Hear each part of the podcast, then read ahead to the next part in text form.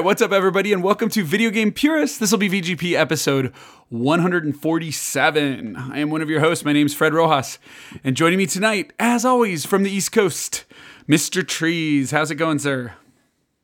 Um, oh fuck, Fred. I uh, oh man, I had a whole thing ready to go, and I blanked. Whole thing ready to go? Whole Yeah, I was gonna, I, was- I was gonna be like, uh, fuck, what's he? How's he talk? I forgot. I was gonna talk like somebody, a wrestler, and Oh. now I forgot how he talks. um, fuck. Yeah, I was gonna, I was gonna do a whole Stone Cold Steve Austin thing. Ah. I don't know You how stupid song, bitch. You stupid song, bitch. Right? He says shit like that, That right? sounds about right. That's that sounds Right? on brand for him. Yeah. Ah, fuck. Because because I, I I bought some Stone Cold um, Broken Skull IPA today to drink for the show. Oh, nice. I found some, so I was gonna that I was gonna I was gonna like open the show by going. uh Fuck, I can't remember all his catchphrases now. It's been so long since I watched wrestling. Was was the candy ass stuff him or was No, that that's the Rock? that's the Rock. okay. He'd call you a stu- stupid song bitch. All right, stomp a mud hole in your ass. right? He'd say Sure. what? Like, you know, he'd stop and everybody would go, "What? What? Here we go. Uh, fuck it." Uh, anyways, uh, I have um, I have some. you don't when suck I used to- because people say you do. You suck because Stone Cold says so. That's right, Some Stone Cold. that ass whooping. That's right, because Stone Cold said so. McMahon three sixteen says I just pissed my pants. That's the bottom line. Because Stone Cold said so. That's what I was gonna say. Okay. That's a catchphrase, and I was gonna crack my beer, but I fucking blew it. Well, Um, definitely don't slam it over your head and spray it all over the basement. That's just gonna you're gonna regret that later. Yeah, no, he wouldn't slam it over his head. That was uh, I forget that guy's name from ECW. Uh, Stone Cold oh, would you're like, right. It was that guy. Yeah. yeah, Stone Cold would crack it open and dump half of it down his chest. He wouldn't really drink that much beer. He mostly just poured it all over his head, his face, and Yeah. then he'd he'd uh, he'd throw him, and then he'd he'd do the little like, you know, um, shaka symbol. You know, Yep. I'm seeing one it right now. one in the pink, and then he'd fucking they'd chuck him another one, and they'd keep chucking him. He'd catch him one hand and open him. It's a cool gimmick. and uh, see, look, was uh, let me show you first. Apparently, he drink. He can drink a lot. he can, yeah. Well, there's no doubt he can, but I don't think he can do it. Yeah, oh Uh, no! during yeah, a live show. Yeah, yeah, of course. Yeah, see, look, it's um, El Segundo Brewing Company. Oh, nice. Steve Austin, Broken Skull. Look, that's a cool can. That's dope. Yeah, I like that. So when I used to watch wrestling, which was a I haven't watched wrestling in like three years. I sort of, you know, right before um, COVID hit. So I wasn't watching when COVID hit, uh, where it went down to like there was like video screens in the audience and it was all Mhm. weird. Um, I was still watching it. I quit before that when Raw like was in the toilet, like they were unwatchable in a weird way. That's what I'd heard, And yeah. A and AEW AEW was um, kind of coming up on the scene Mm-hmm. and I was watching them and I was trying to, and I still listen to like tons of like podcasts, like wrestling podcasts and news, even though I wasn't watching it. Mm-hmm. And uh, I used to always listen to Stone Cold's podcast. And I, I don't think he does it as frequent as when I listened to it back then. Uh, and I remember him making this beer, like he was like in cahoots with this this brewing, and they were making this beer. And I remember we just couldn't get it. Like we used to have the Royal Rumble parties every year, Yeah. and we used to always try like ordering some, but it was never something like that you could order in. and uh and now that I'm like four years past wrestling, uh shows up on the shelf. And I said, Well, I owe it to myself uh to drink it, even though I'm not a big IPA guy. Six point seven percent. Yeah. But you know Well, I found out that there's only one place in all of Kansas City that has it. I'm on their Yeah. website. Yeah, and it is uh, Lucas Liquor. If you want, uh, Lucas Liquor is where you go to get, you know, the most diverse of the beers. Yeah. So it also, says, I wish I we're could read this. legally allowed to receive it in Kansas off of craftshack.com. So we are legally allowed to buy it and have it sent to us. Uh, you know, if I could do a Stone Cold impression, which I can't, uh, he has like a little word on the back here. Well, Oh yeah. So Broken Skull Indian Pale Ale, a badass 6.7 IPA designed by Steve Austin and El Segundo Brewing Company for the working man and woman. There you go. Right. Features Citra, Citra, Mm-hmm. Cascade. Is that a word? Uh, it sounds like one. I'm not familiar with it. And Chinook, Chinook hops There to you go. deliver big flavor with an easy finish. Now stop reading and start enjoying this awesome beer. Cheers. The good news about gonna- yeah, finish like that is um, it shouldn't be too Oh. uh, bitter. Oh, it's fighting him. It's fighting him. I know that sound. It's getting him. It's getting him. Oh, My wife's gonna kill me. Oh shit. I just spilled it all over a fucking floor. Fucking thing. Looks exploded. like did did Steve Cole did Stone Cold shake it up when he uh he just he just put a whoop ass on me. yeah, right? His beer just whoop ass me. My wife's gonna go. Why does my office smell like fucking beer? I'd be like, I, I don't know. I was drink. I was drinking water, honey. So that That was wasn't weird. too expensive, was it? Um, why? Because a 24 pack is 70 bucks on the website, and I'm betting if I go to Lucas Liquor, it'll be like much cheaper for a sixer. It was. so I think it might have been like um, maybe sixteen bucks for a full for a full Okay. pack. Okay, that makes sense. Yes. So Oh, that's why. Okay, so they're they're calling them 12 packs, but you know what it is? It's um, it's three four packs, which so 42 bucks isn't that bad. Okay, that makes sense. well, yeah, it tastes like an IPA. Okay, well there you go. Like, d- like is it is it smooth enough that it doesn't like? I'm guessing it's more hazy. I don't know what that means, but Hazy IPAs tastes- are a little smoother. They're not as sour or bitter. it would it tastes how I used to feel when I chugged a 40 in the car before going into the club. Okay. All right. And that walk from the car to the club where you just drank too much 40 and foam Uh-huh. and you have that taste in your mouth. That's Yep, what it tastes I know like. that That's what IPAs taste like to me, where it's like, I'm the designated driver. So I did not drink on the way, but now I want to catch up and I chug a 40 in the car. And then you get out and you're like burping uncontrollably. And you have that taste in your mouth.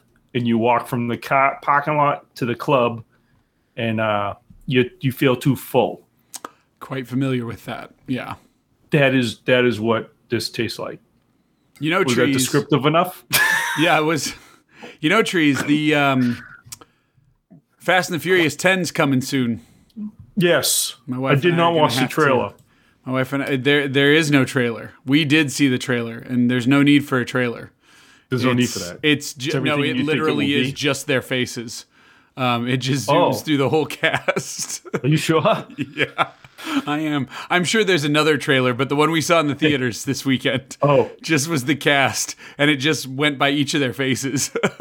oh my god. but and we always do 40s. Um, I'm gonna have to figure out how to sneak a 40 into a theater again. Yeah. I um when I was in my 20s, early 20s, Mm-hmm. because I believe I was still living at home. So I had to be like 21. Yeah. had to be because I moved out when I was 22 for the second time. But uh, so I had been working nights at the post office, and so me and my buddy would come home from the post office at like 6 a.m. and go in my bedroom, you know, at my house, where my par- you know, my parents, live. and I had a little like college fridge in there, Nice. and we would sit and drink and watch like back then DVDs were like brand new, like that was a Mhm. hot shit, and we would watch shit like Trainspotting There you go. and shit like that. Yeah. You know, swingers, uh, reservoir dogs, you know, all the nonsense that you watch when you're 20, Mhm. 21 and you think like you're the shit and you're watching stuff no one else would watch because you're yeah, mine was a little more teenage boys. Like I had Can't Hardly Wait and um, yeah. and, so I'm a little uh, older than you. So we, yeah, we were Wild 20, Things. 20, we were 20, 21, 22 during the indie boom of Right. like all that shit. The, the the bottom shelf at the video store. You know what I mean? Yes, no one- like, like we when the Criterion we- collection was first Yes. premiering, these wouldn't we- we- necessarily be Criterion, but same concept. So yeah, we would watch horrible movies, but pretend like we were into them for the directors and shit because we're awesome. Um, so one morning we would we were drinking uh, over his one place. morning. Yeah, we would drink. You're 22 or whatever. You fucking think you're cool. You work at night. You're like, this is our after hours. Yeah. Okay. You you, You know what I mean? nights. No, no, no. I would get out. We work nights, working- yeah. Yeah. I would work twelves. Uh, you had mentioned that before, and I missed that detail. No, I would work twelves overnight um, in my early twenties, and um, that was one of our favorite things to do was kegs and Uh, eggs. Was to go hit the bar Yeah. right after getting. Now, don't get me wrong. It's it's no it's still not good for you. It's not an excuse. Well- but when you're 22, you make excuses because you whatever. Well, I just remember And- going like, how different was it that I got out at 7 a.m. and went to the bar and drank than Yeah. Mm-hmm. had I worked a normal job and gotten out at 5 p.m. and went and drank? Like, Yeah, like we would go catch back then an early matinee movie at like 10 a.m. Yeah. and the bar next door would be open. Yep. And we would be drinking before going. It was really fucked up. Anyways, we were drinking over his place, watching like um back then it was like a Dave Chappelle special, but back Okay. before he was Dave Chappelle. right. This was he was like 19 or something. I forget how he was Shit. like and and I go, he has a movie out right now. Okay, this will this will put a timestamp on it. Okay. I go, he has a movie right now. The Half Baked is on the Yep, I knew you were going to say that. Yep. So I'm like, dude, let's go to the mall and check it out. After we've already drank like a six pack, and we're like, yeah. yeah. So we, we went to the idea. mall. went to the mall. We went into the theater, and I we used to wear baggy jeans because they were skateboarders, and I Oh, used yeah. to glom on to what they dressed like. So we could fit. We had back then Alizé, which whi- which was this horrible drink that was like fruit juice and cognac, Mhm. and it came in little champagne bottles because it was supposed to be all fancy. We could fit those in our back pockets.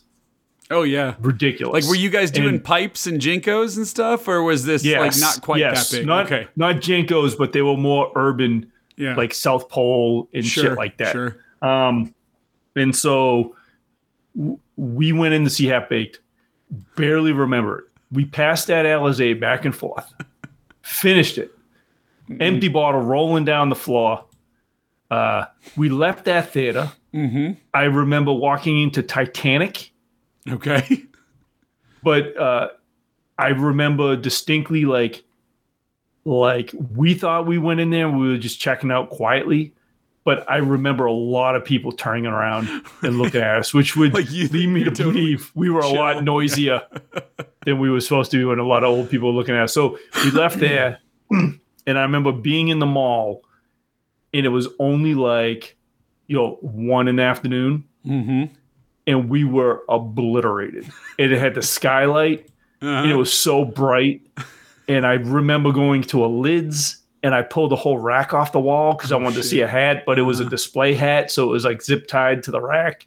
I remember that. Um, and then that was it. I'm, and this is terrible, right? I remember driving home, horrible, right? Oh, never yeah, did it I again thought about that. Okay. Yeah. yeah never did it never did it again right because by then i was like feeling sick and not drunk you know what i'm saying Yeah. I was just the, like, the the window down open. tiredness. Yeah. yes so get home uh his mother's getting home from work as i'm dropping him off i'm throwing up on his front lawn right Uh-huh. as he's staying in front of me and she's like hi boys and i'm like oh God. go home sleep miss work right Shit. didn't go to work the following night and then i when i finally go back to work i have this big bag in my car in the back seat of uh champs which was like a sporting store like oh a yeah. Foot Locker. I know. Yeah, I, I'm familiar with champs. Yep. big huge bag filled with adidas sweatpants and shit and i go what the fuck is this and uh, my buddy goes yeah you, you bought that at champs i go i don't remember he goes yeah you were trying to pay with pennies and change and shit. And you were talking to the girl behind the counter and she was like and you were dropping all the change and it was bad. That was a lesson thought learned. you were the at a, shit, man. King shit. at a at a young age that was the last time i ever did anything close to that. Like i was like that was dumb. That was the dumbest you know, we get lucky. Some people get like a, have a bad scene and Mm-hmm. it dictates like it ruins their youth and shit. And uh, some people, uh, by the graces of whatever, Learn um, get a pass. And I got a pass that day of not like, you know, accident, pulled over, arrested in the mall, anything. oh, like I, you're kinda- saying. Yeah, yeah. yeah, Where something so bad was- happened. Yeah, something yeah. bad So after. Yeah, well, bad to other people. yeah. It's true. You know what I mean? So I remember after that that thing, I never, never had an incident like that again. I had a I had a similar one where um and this is again this is not a good thing don't do this but like this was Yeah. definitely of the times. This is a little later than that. Do you remember Spider-Man 2 like the Tobey Maguire one with Doc Ock in it and stuff? that That was a good one. that movie was new at the theaters. Julie and I were friends, but we weren't dating. She wouldn't date me yet. And um, we went with a bunch of her friends. And our designated driver, quote unquote, was the stoner, right? The high guy. Oh, he'll be fine because he's not drunk. Yeah. He'll pass the DUI. Oh my And god. so he drove us to the theater, and what we snuck in was um, they mixed Sprite with sour apple vodka, Ugh. 50 50, and put it in like one of those 32 ounce um, water bottles. And yeah, that again, that would just, uh, I don't remember it going in someone's pant leg or anything. I almost think I was the one who snuck it in because I was 21. Which that's the other bad thing was not everyone in our group was 21, but I did not buy the vodka. Um, I was just uh, assisting. But the whole thought process was if they catch us, if I'm over 21, they'll just be like, What are you, an idiot? And either kick me out or more likely just have me pour it out and then let me go see the movie. That was the thought Right. process. We did not get Yep. caught.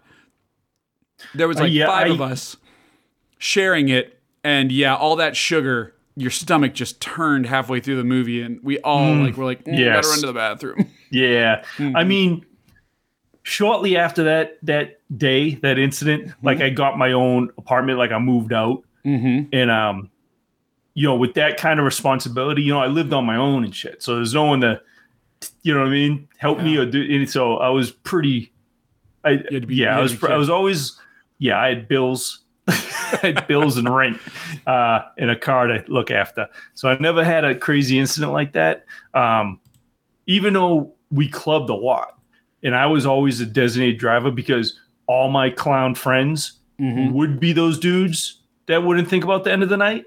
Uh huh. So I was always the the designated driver. So I would go, then I'd have drinks when I got there, and then like I'd stop like an hour before I had to drive everybody home. You know, Makes sense. Yeah.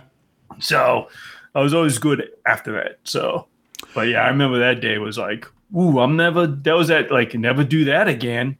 You know, yeah. Like- well, and same thing with me. Like, um, I, w- I, we really didn't drink in movie theaters after that, or like do something like mix in a vodka mess like that together again. Mm-hmm. And I will tell you, believe it or not, people would think this about me because I, I clearly like to drink, but like, um, I don't like bars very much. I, I hate Mm-hmm. hanging out at bars.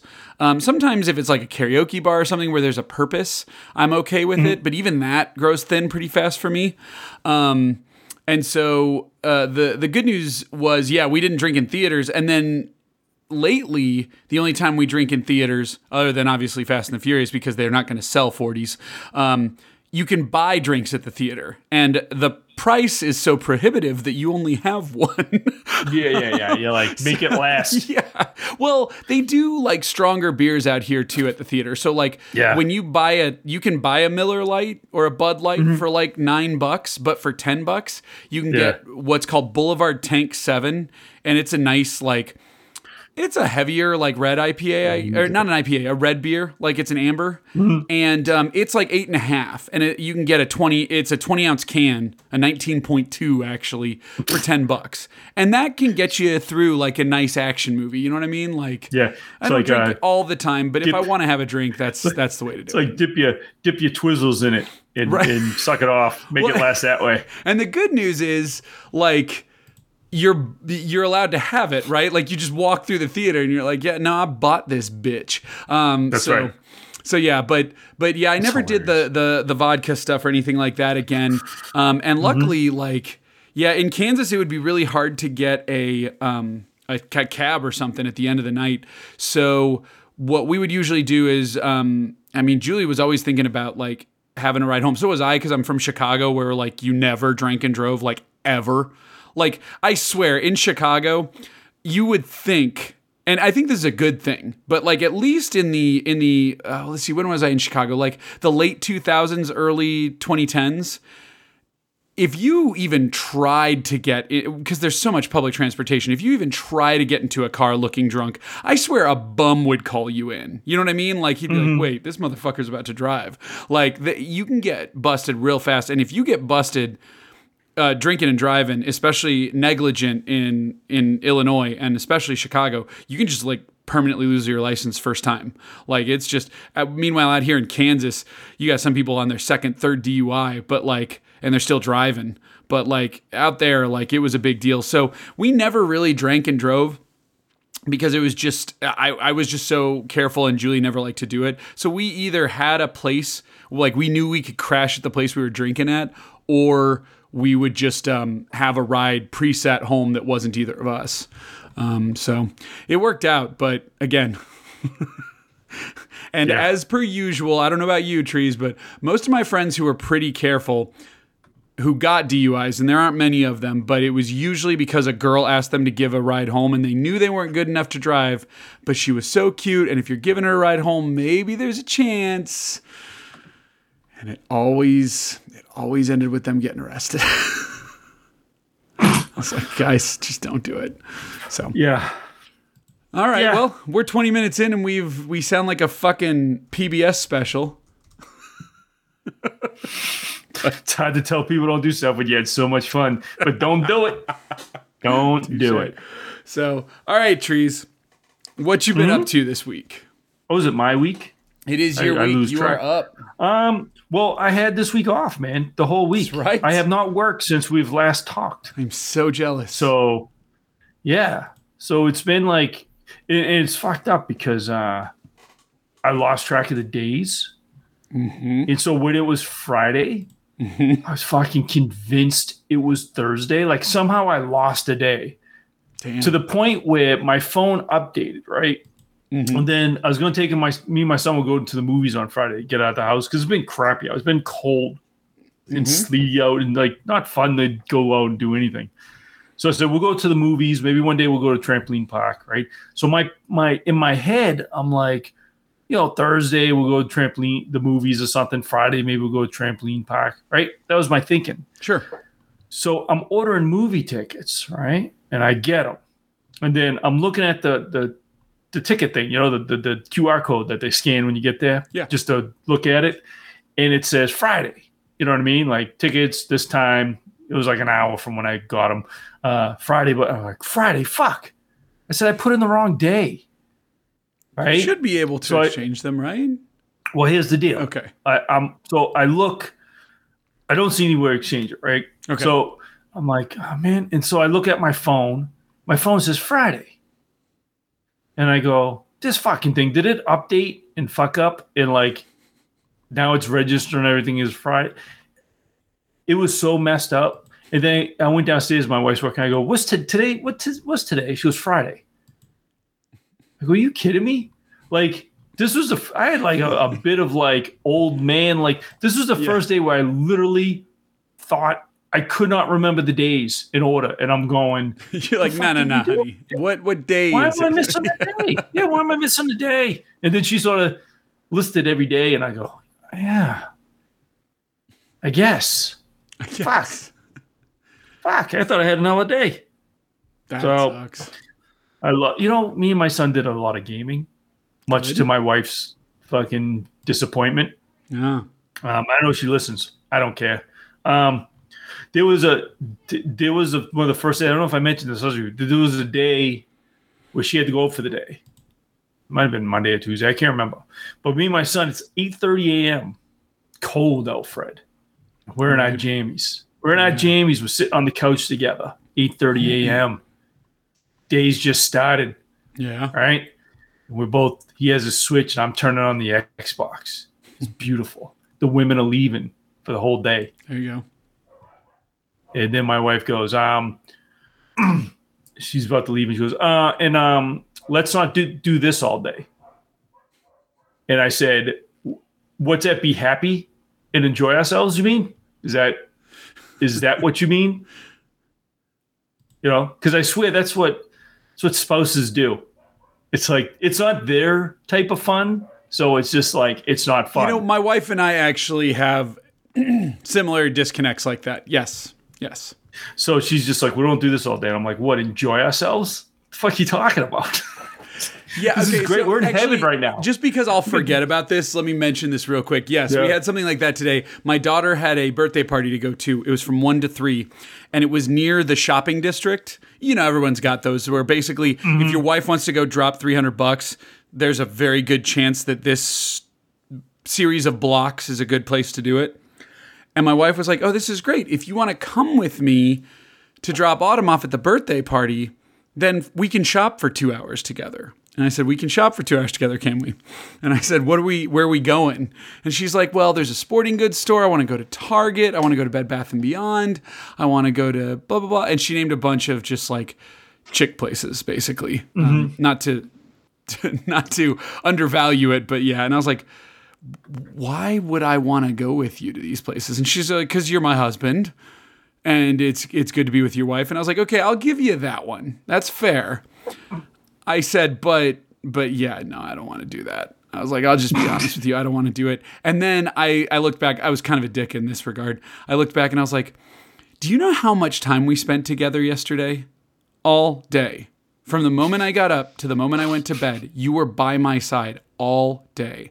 How many wives can say their husband spent from from wake to sleep? Mm-hmm. I went to bed with her too. I did not game or anything last night. How many wives can say all Saturday, from the moment he got up to the moment he went to bed, my husband was by my side? And she was like, she kind of got quiet and looked down and she was like, Yeah, yeah. All right, fine, fine. You don't have to go with. So it's just different. It's just different priorities. yeah. But yeah. Yeah. But it was just funny because it's like, like, Yes, and my wife's already encouraging me because she knows she works next Sunday and I'll be home Mm-hmm. with the kid. And she's already encouraging me. She's like, "Oh, and you always said you wanted to do this and this and this and this and this. You better Yes. start planning those with Autumn so that you guys aren't just sitting around playing video games all day." Right. So And in my that, mind, that like, was "I plan to that was- play video games." yeah, yeah. like the amount of joy in me and my son's brain that the day's starting and we're comfy and we're just like gaming and the, and we have Mm-hmm. the day and then it's just like don't do this all day. It's like oh yeah okay yeah we're gonna we're gonna stop this in the middle of it just to do something we don't want to I do. have some news. Don't worry, we got you covered. We'll tell you. all but about I understand what you you're home. saying. Now, don't get me wrong. Um, you know, if if this was the summer or the spring, yeah, I wouldn't do that. She knows Mm-hmm. Oh, that. see, if there's stuff to be but done okay. outside and we can just go outside and there's shit for me to do around, I I will do that. No no issues. Mm-hmm. When it's just fucking cold, you don't even want to go in the garage for s- getting water. Like it's like, yeah, we're comfy. The day's starting. Half the people still sleeping on February vacation. We're we're sitting in, we're ready to go. Just because you're out and ready to fucking take on the world and uh, whatever you're doing. She's doing a chair comp, uh, chair clinic. I don't know. She organized a fucking vendor sale or something. So, you know. Um, but to start off the week, uh, we had our date night, Fred, at Mohegan That's Sun. right. Yes. Do tell. Um, we had a very good time. Um, Excellent. again, it's weird. The casinos, in my opinion, haven't quite recovered from the from the like the the lockdowns and stuff. Right. Like people haven't come come back, sorta in a way, or I should say, people have come back, but the structure of how they run the place hasn't. So there's still like a lot of empty storefronts and restaurants that are like empty Right. You know what I mean? Where normally they would be hustling and bustling, you know? so it's funny, like we, you know, and also we made an old joke because um, you know, we got ready, we got dressed, and I went down and gambled a little while she was getting ready. Um, and then we went out to dinner, and we went to like a sports bar type place, and um, there wasn't a lot of people in there, but it was open. Like I didn't think they were open, but I'm like, oh, there's people in there. So we went in there and we sat there. We had a great dinner, you know.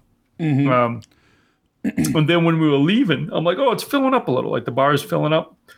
And then I realized it's all it's like, you know, like 9 30. you know, we're going in there at like eight, and we're like, why is this so empty? Oh, yeah, that's right. Fucking Because the people out to have fun Yes. aren't showing up yet. they're not out yet. We're old. Yeah. Yeah, Sure. we're old. Eh, Um, but if dinner at eight is old, then yeah. but you know what? It's uh but no, I think she would agree though. Just walking around the mall area and shit is Mhm. like pretty empty-ish, you know. Um so we also decided something. My wife decided something. Um she does not want me anywhere anywhere around her. Anywhere anywhere near her when she plays slot machines. She's not a big gambler. Um um, but whenever I was with her, she would lose. And she said, get lost several times. my wife has a similar. Yeah, Yes. I don't need She's to tell like, the story, but luck." yes, my wife has a similar rule with me. And you know what? I, I when I was on my own, I did we were doing pretty good playing games and stuff. And I and uh, I, I can't say that she's wrong for it. I went back and I come around the back of her and I sat in a chair, a chair like behind her. She didn't know I was there, and I was watching her. And when I sat down, she was in, in the middle of a bonus game. Right. Okay. Yeah. And then when I watched her, she did not win again until she was out of money. And then she like swiveled around and I'm sitting there. And I go, Boy, you're right. I've been sitting there watching you the whole yeah. time. You haven't won anything. She goes, Yeah, thanks a lot. So There you go. You You're welcome. yeah, it was yeah. But we had a we it was a good time. It was nice. You know, we we don't get to go out yeah. uh like that. Especially for a night. You know what I mean? yeah. and uh so that was good and then like i said had the week off a lot of gaming um me and my son went and seen puss in boots on That's a uh friday which was hilarious Yeah. um he liked it too um even though it's like a little bit adult for his age I but he you know he saying, likes yeah.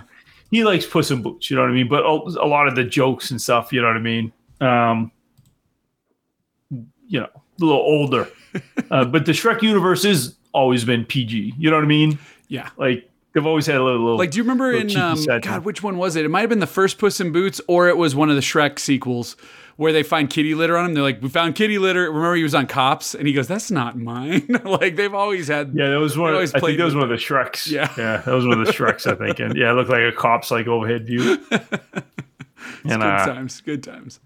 but we both agreed that the uh the the death the wolf the white Mhm. wolf that played death was like the most badass Yes. like baddest thing i've ever seen in any cartoon in my life like i i could not get enough of him i'm like this guy is fucking crushing it i'm like this guy there was another adult sitting next to me i'm like i said out loud like oh, this guy's no joke man and he said the guy next to me like laughed because it's like yeah this guy's not playing this this wolf doesn't know he's in a kids movie he's just Right. Yeah. Exactly. Yeah. Well, in the um, Like- the other thing was uh, the Peter uh, Pie or whoever the, the Um, the big bad jack jack horner Jack Horner. Sorry, Little it's been Jack a while Horner. since I'd seen it. Yeah, big jack horner sitting in a corner. Um, but it was um, it's the kid who it's one of the kids who's the leads in um, in uh, uh, um, oh, the Nick Kroll show. Um, oh yeah it's john Mulaney. yes, His thank voice. you, thank you. You got it. i like john Mulaney. yeah he's not a kid but i know what you're saying No, but he's funny. Well, he's in uh, what is the the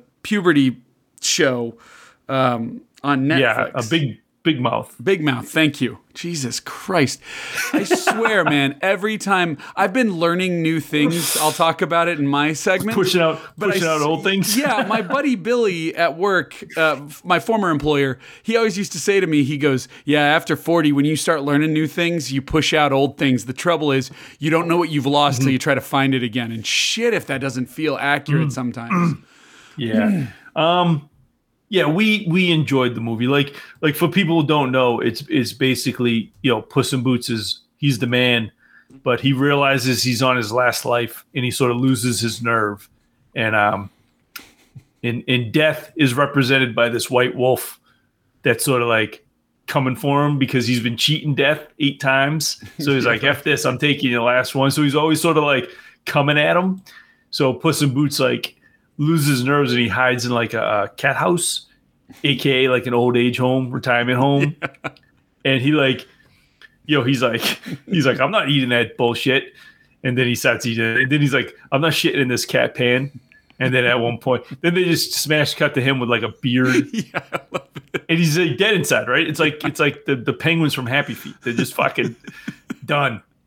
They've lost all will. They're banging their head against the wall. And he's just sitting in a cat pan with everybody watching him that's what I mean. Like my son doesn't understand that reference, right? Of like the dignity of it all and shit. Um, one thing I will say is, um, just because we haven't mentioned him yet, and then I'll let you. I, I I'm sorry to keep cutting you off. I just love this movie. Um, was the uh, the I really dug the way they handled Goldilocks and the Three Bears. Oh yeah, yeah, that was amazing. So yeah. there's basically, um, you know, because it's a fairy tale or whatever there's a there's a a wishing star.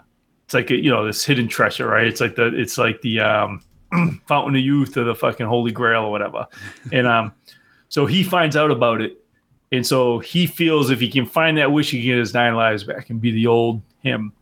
Uh, but there's other people going for it too. It's like Goldilocks and Three Bears, and uh, that was amazing. Like that, yeah. yeah, it was the way they always um go in on the fairy tale characters and, and sort of like reshape them a little bit, make them more adult.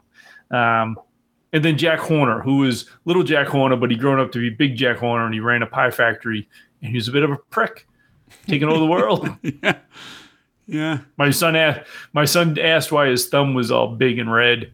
I tried to explain to him it's from years of sticking them in hot pies, son. That's right. Sucking on his thumb.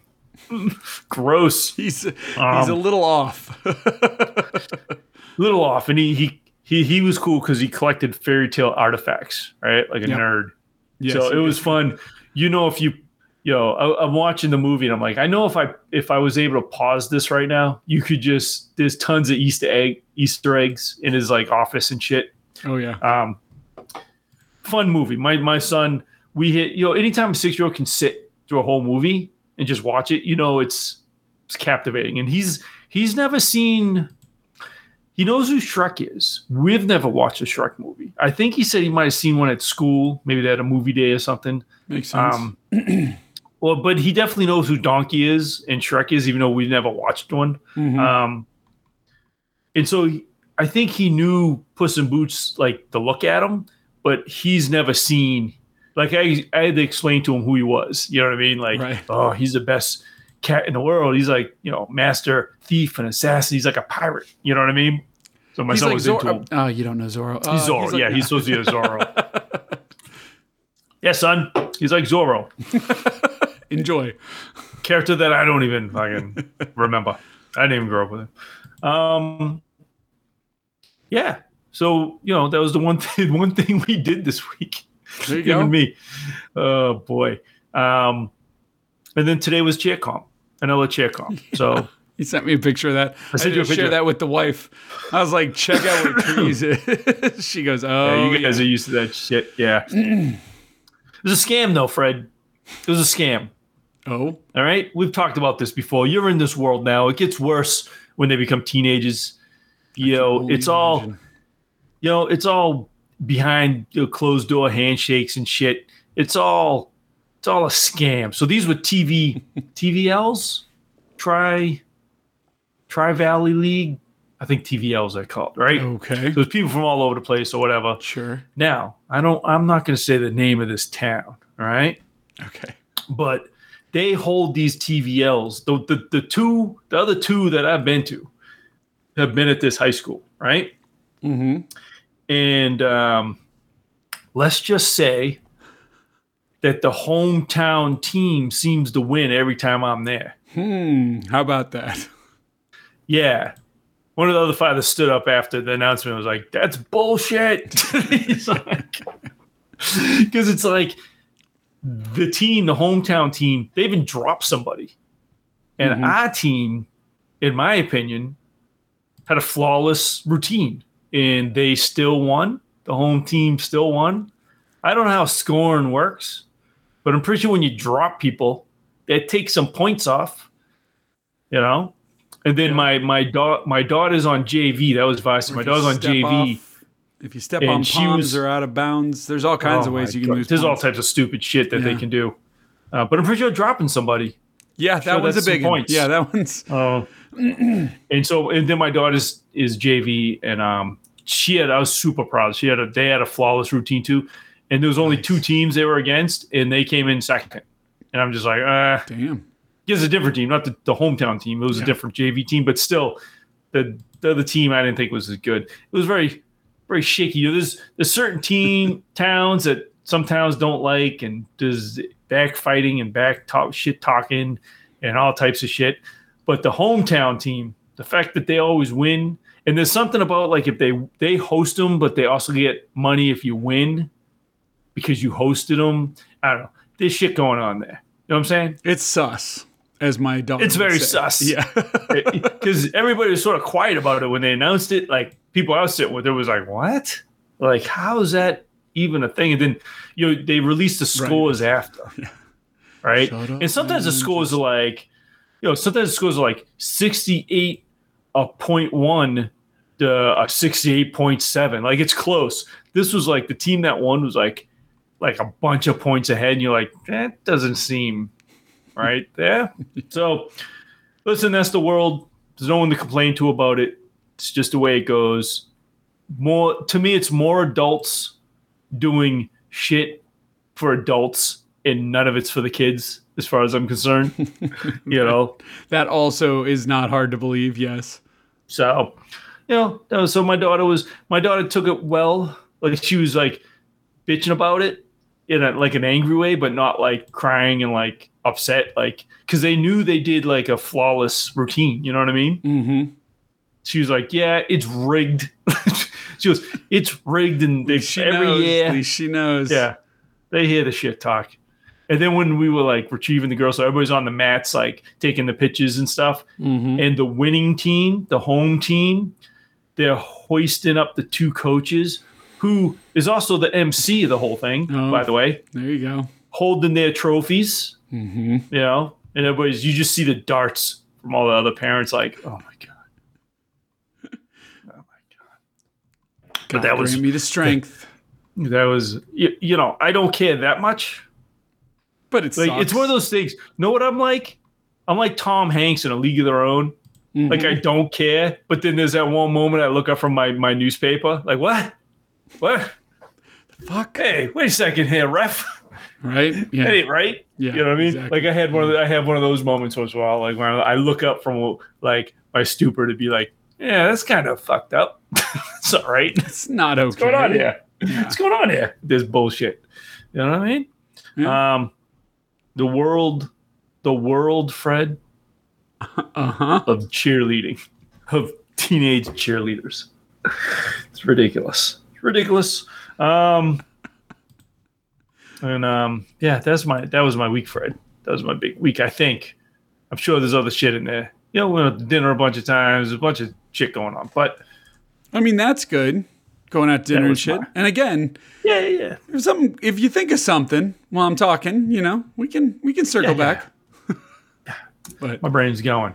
I couldn't remember how Stone Cold Steve Austin talked. I think I can remember the other right, shit. exactly. Well, I couldn't That's remember years Big of watching Mouth, so, wrestling. yeah. But um let's see. My week uh work was a little rough. Um yeah, it's a job. A job, a job. But um right now I just feel like I'm in a lot of places where like I'm I'm right now at a point where people are like this is just something that I always struggle with with IT. My whole point is to build something. Like I'm supposed to put in build and then they're supposed to do what we discussed. And instead, it's a lot of this like, well, the system did this. Why did it do it? And then when I tell them the answer, okay, well, it did it because blah, blah, blah, blah, blah. Okay, well, how do we stop them from doing that? And I was like, I don't know, talk to them. I, I Yeah. You know, my favorite f- phrase: "The system is working as designed." yeah. But um, I did get a chance though to go out to lunch with my old coworkers. We went to this place called Jason's Deli. Is Jason's Deli a chain out by you, or is this mostly a Midwest thing? I never heard of it. So And I grew up in Chicago, and I never heard of it either. It is basically Panera. That's how my wife described it, and I was like, okay, I get that. Um, So the senior citizens really go for it, but it's Panera, but with a catch. And um, there's two big differentiators which make it intriguing, though. So the first part is the reason it's Panera with a catch is the way they do their half and half. That's the big thing at Panera, right? You either get a soup and salad plus a sandwich. The way they do it at Jason's Deli is you order your sandwich and then you pay two bucks to trade half of your sandwich for either a soup or salad. But I was moving fast because I just, we had gotten there and everybody had been there before and I hadn't. You need to be careful because the spread of a price of a sandwich is everything from like eight bucks to 15 bucks, depending on what you get. At which point, trading half your sandwich is stupid, especially to pay for that privilege. So I ended up getting the $15 Reuben and then paying an extra $2 to get rid of half of my goddamn sandwich to get a $4 cup of gumbo, right? yeah. So there was that. Um, nice. so in the future, I'll do what my my coworkers did, where you get like a club or something for eight bucks, right? And you pay ten bucks to trade it in for the seafood gumbo, which is much more expensive. But um, the other thing is they have a salad bar. I didn't want the salad bar because actually eating raw salads is a pretty common thing for me. So I had been eating rabbit food most of the week. I wanted to get something else. Um, but the other big thing, trees, is they it's all you can eat free soft serve for paying customers. so they just have a soft serve machine out there with a chocolate, a vanilla, and a swirl, and they've got little cups and sn- and little cheap ice cream cones just sitting there. And there's a huge sign that says free, and then there's a thing under that says yes, it's free. So pretty decent. Made up for the uh, the the the fatal flaw of of how I ordered.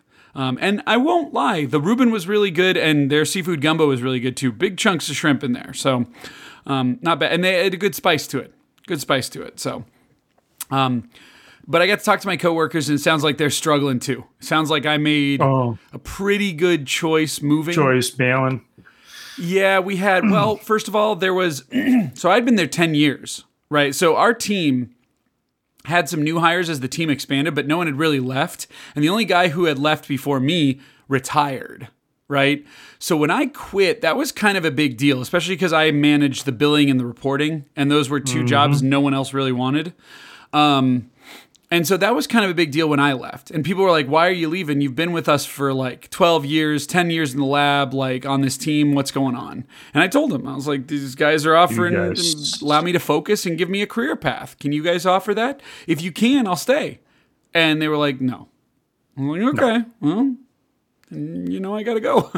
so I left. And all your, But then your there were t- stayed. well, but we had to get certified in this new environment, and I did that before I left.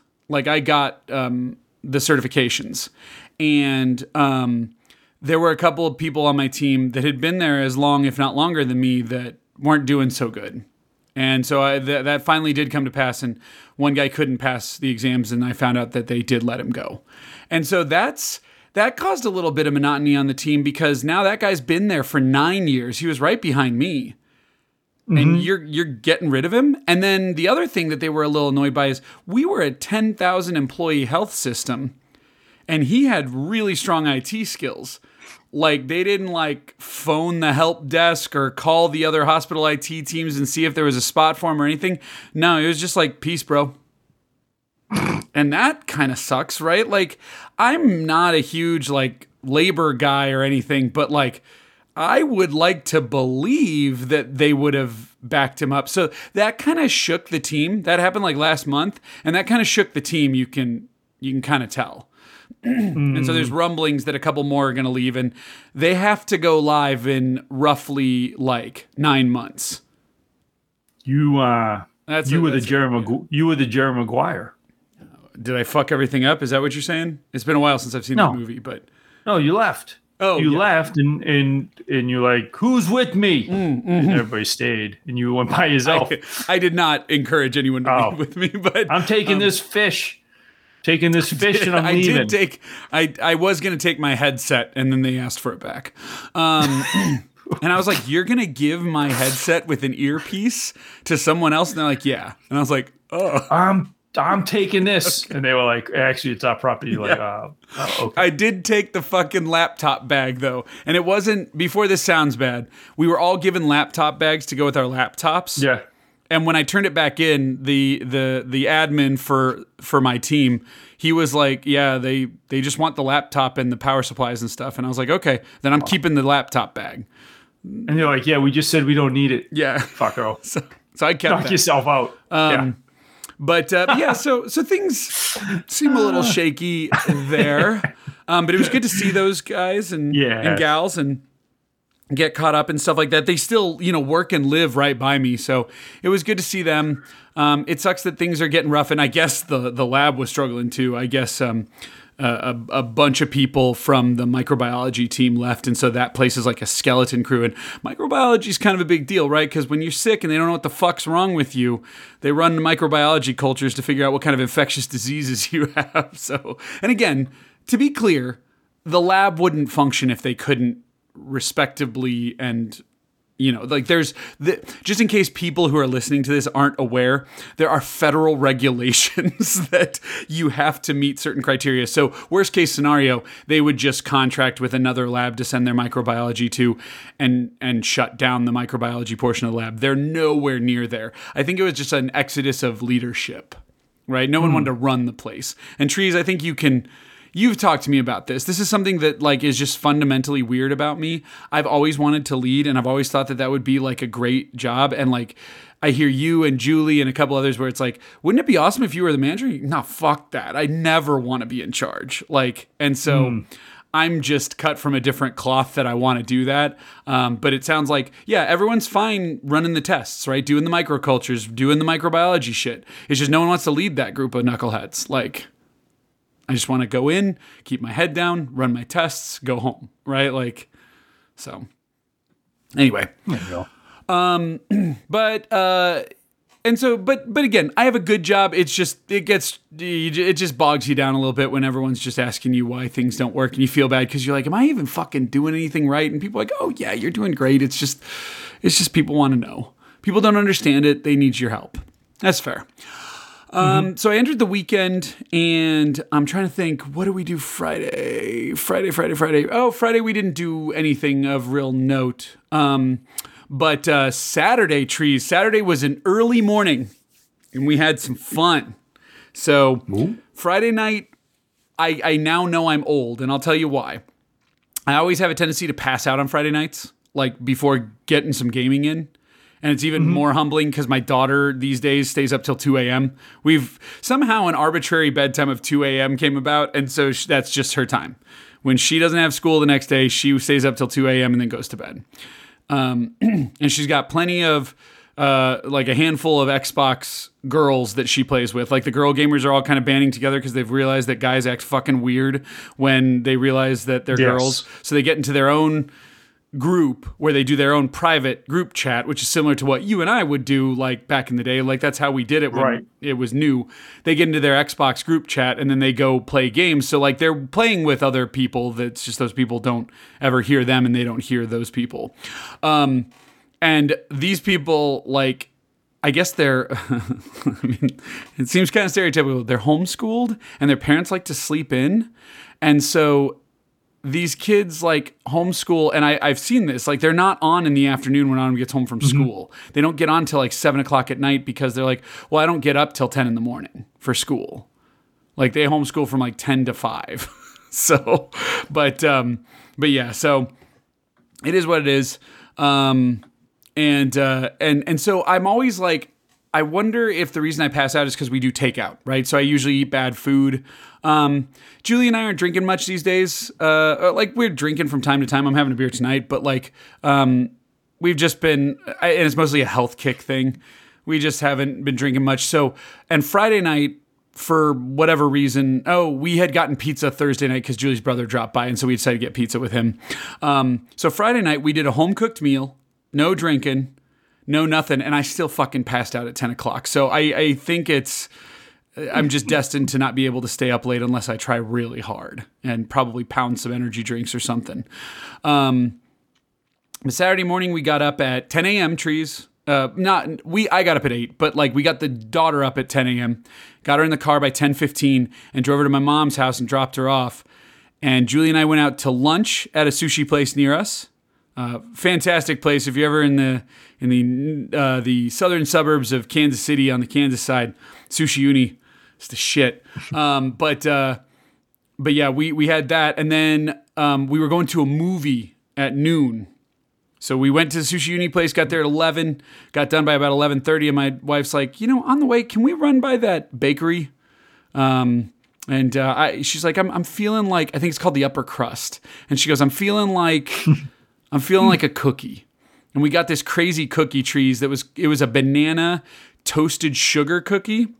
And what it was was basically imagine if they made banana bread but as a cookie, as like a big chewy soft cookie. Okay. And then they put this like sugar frosting on top of it and then toasted it with like a blowtorch. Not the cookie, but just the frosting. And that's what it was.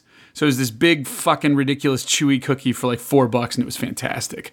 Um, and then we went and saw a movie. We went and saw the the gem Cocaine Bear. oh yeah. Yeah, it's fun. out. It's out. and Cocaine Bear was, I have to say this, like, Cocaine Bear was exactly what you expected if you went and saw a movie called Cocaine Bear, Right. right? And so I think I've talked about it before, but I'm going to talk a little bit about the plot. Um, not the plot of the movie, but where it comes from. So they say it's based on a true story. And that was kind of true. In 1985, I think it was, there was drug runners, right? And if the if the plane was having problems or they had to dump the stash, they would dump it over a national park and then parachute out and then collect the stash and then, you know, and, and, and go take care of it.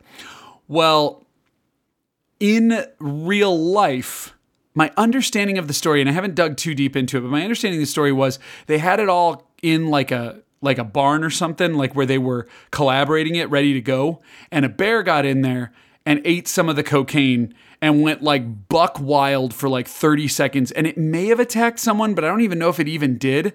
It just went Right. buck wild for and, and feral for like 30 seconds. Its heart exploded and it died instantly Right. I remember hearing that. yeah, that's not what happens in this movie. This movie is a comedy. Well, it's it's a horror comedy, I guess I would say, because it's definitely very bloody as well. This bear is fucking killing people, but it's fucking hilarious. It's like a dark comedy, I guess I would say. And in this one, it's somewhat similar, where they drop the coke, um, but the bear gets into it and then realizes there's a bunch of coke around the park, and becomes a coke addict. And the bear's hunting coke throughout the park as other people are doing their shit. There's a lot of different storylines. You know, there's like the daughter who just wants to be closer to her mother. The mother is played by Keri Russell. Good old Felicity is back. Yep. Um, and the daughter's friend is my wa- my daughter watches a show called Pup Academy. It's by the Air Bud people. It's on Netflix. If your son doesn't watch it, I'd keep him from it because you'll go crazy watching these episodes. Um, but my daughter's like me; she still likes watching anthropomorphic animals talk, and so she watches it.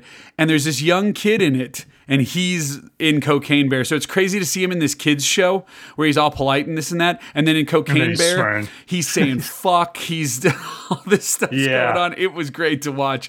So that added like a little layer that like most other audience watchers wouldn't get from it.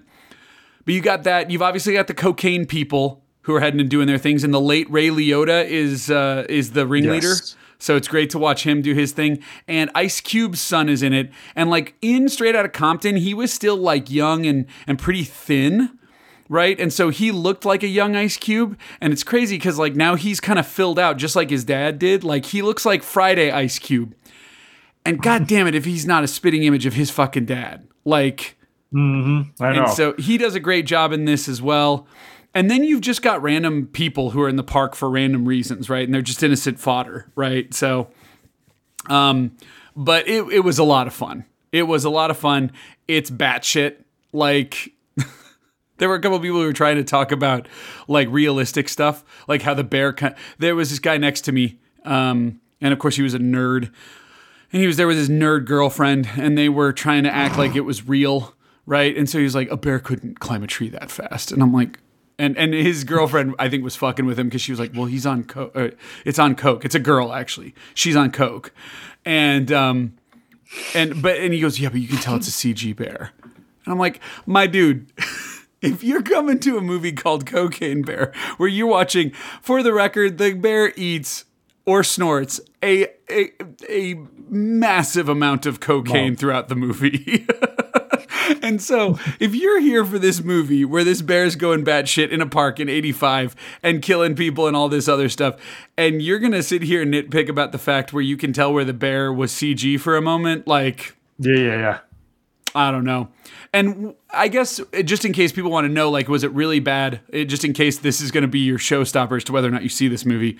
Um, it it looked like. Have you ever seen Deep Blue Sea, where they got those three super smart tiger sharks? Um, yeah. Okay. In that, Deep- some people were like, "Oh, you could tell it's CG." Yeah, you can. Um, and so it, but they use a, a real bear, uh, not a real bear, but like a bear in a costume for a large portion of the movie when the bear's like up close and stuff like that. So Mm-hmm. again, it's not always that. Um, but some of the shit that happens in this movie, trees, is just fucking amazing. Um, and there are three teenagers in this movie that are not like the young kids that are in the park that are like 12. I'm talking about like teenagers, like 20 year olds acting like goofballs, like you're describing. Like you described at the beginning of the show, like you and your friends and like we were. And those guys will be very amusing to you, I think. Yeah, yeah. But but yeah. so it was fun. Do you need to see it in the theaters? No. And I don't think it'll be in the No. theaters long. They put us in a Right. back ass theater. And it was hilarious because AMC had said when you bought the tickets, you get a free pack of gummy bears when you go see the movie. It was like a promotional thing. Yeah. And so we checked in and like he scanned me and he goes, okay, it's theater 25. It was theater 25 at the 30 theater thing. So there you go. That tells you everything. And I was like, okay, where are the bears? And he goes, what do you mean? And I said, the movie's supposed to come with free gummy bears. He goes, yeah, okay. And I was like, no. And he goes, if you want gummy bears, son, it was this older guy. He goes, if you want gummy bears, son, it's in the concession stand. You got to pay for gummy bears. And I was like, oh, sorry, sorry. There was a promotion. It was supposed to give us gummy bears. And he goes, no, there was no promotion. Just go. But my wife and I have noticed that um, it's so rare we get the promotional stuff that AMC does. I just don't think the theaters give a fuck, and that makes sense. Um, it's so rare that, that we get the promotional things that, like at Avatar, when we got the promotional lanyard and poster and stuff, it was weird to us because, like, I was supposed to get a free comic at the Batman. I was supposed to get a free comic at Venom. We were supposed to get like free posters at like a handful of movies. We never get that stuff. They never offer it to us. If you ask for it, they have no fucking clue what you're talking about. And you know they just forget to throw it out and then the manager comes in on Monday and he's all pissed and he just throws it all away. You know, like but But anyway, Cocaine Bear was fun. Saw a lot of trailers for some upcoming movies. Did you know there's a six Scream movie coming out in like two weeks? Yes. yeah. But I've, I've never really um, watched the Scream movies except for the first one. I'm not a I'm not one of those people that like grew up with Scream. I don't care about it. So I totally did. So like I was in high school when Scream 1 and 2 and 3 came Yeah. out the trilogies. I think I saw Scream 1 in freshman year, Scream 2 sophomore year, and Scream 3 um, senior year. So and and I had the same girlfriend the whole time, so it was great. We had gone and seen those together and stuff. Um but uh, but yeah, so I do want to see Scream 6, but it's got stiff competition. Let's see. There was something else that was coming out um, that same time. Let me see. I'll see it in the coming soon, real quick. Um, but we got to see trailers for that. Um, here we go. What else is March 10th? Are you looking forward to Creed? You gonna go see Creed trees? um not in the movies. I mean, I don't go to the movies so much. Right now, my my trip to the movies is for kid stuff with my son. Not that makes for me. sense. Yeah. Um, And you, but I did- Yeah. I did really like uh, Creed one and two. I thought Creed two was amazing. So I haven't seen either of them, but I have that Rocky box set I recently got, and I've only seen Rocky one and four. And so I told my wife, I was like, "We're wrapping up different series right now.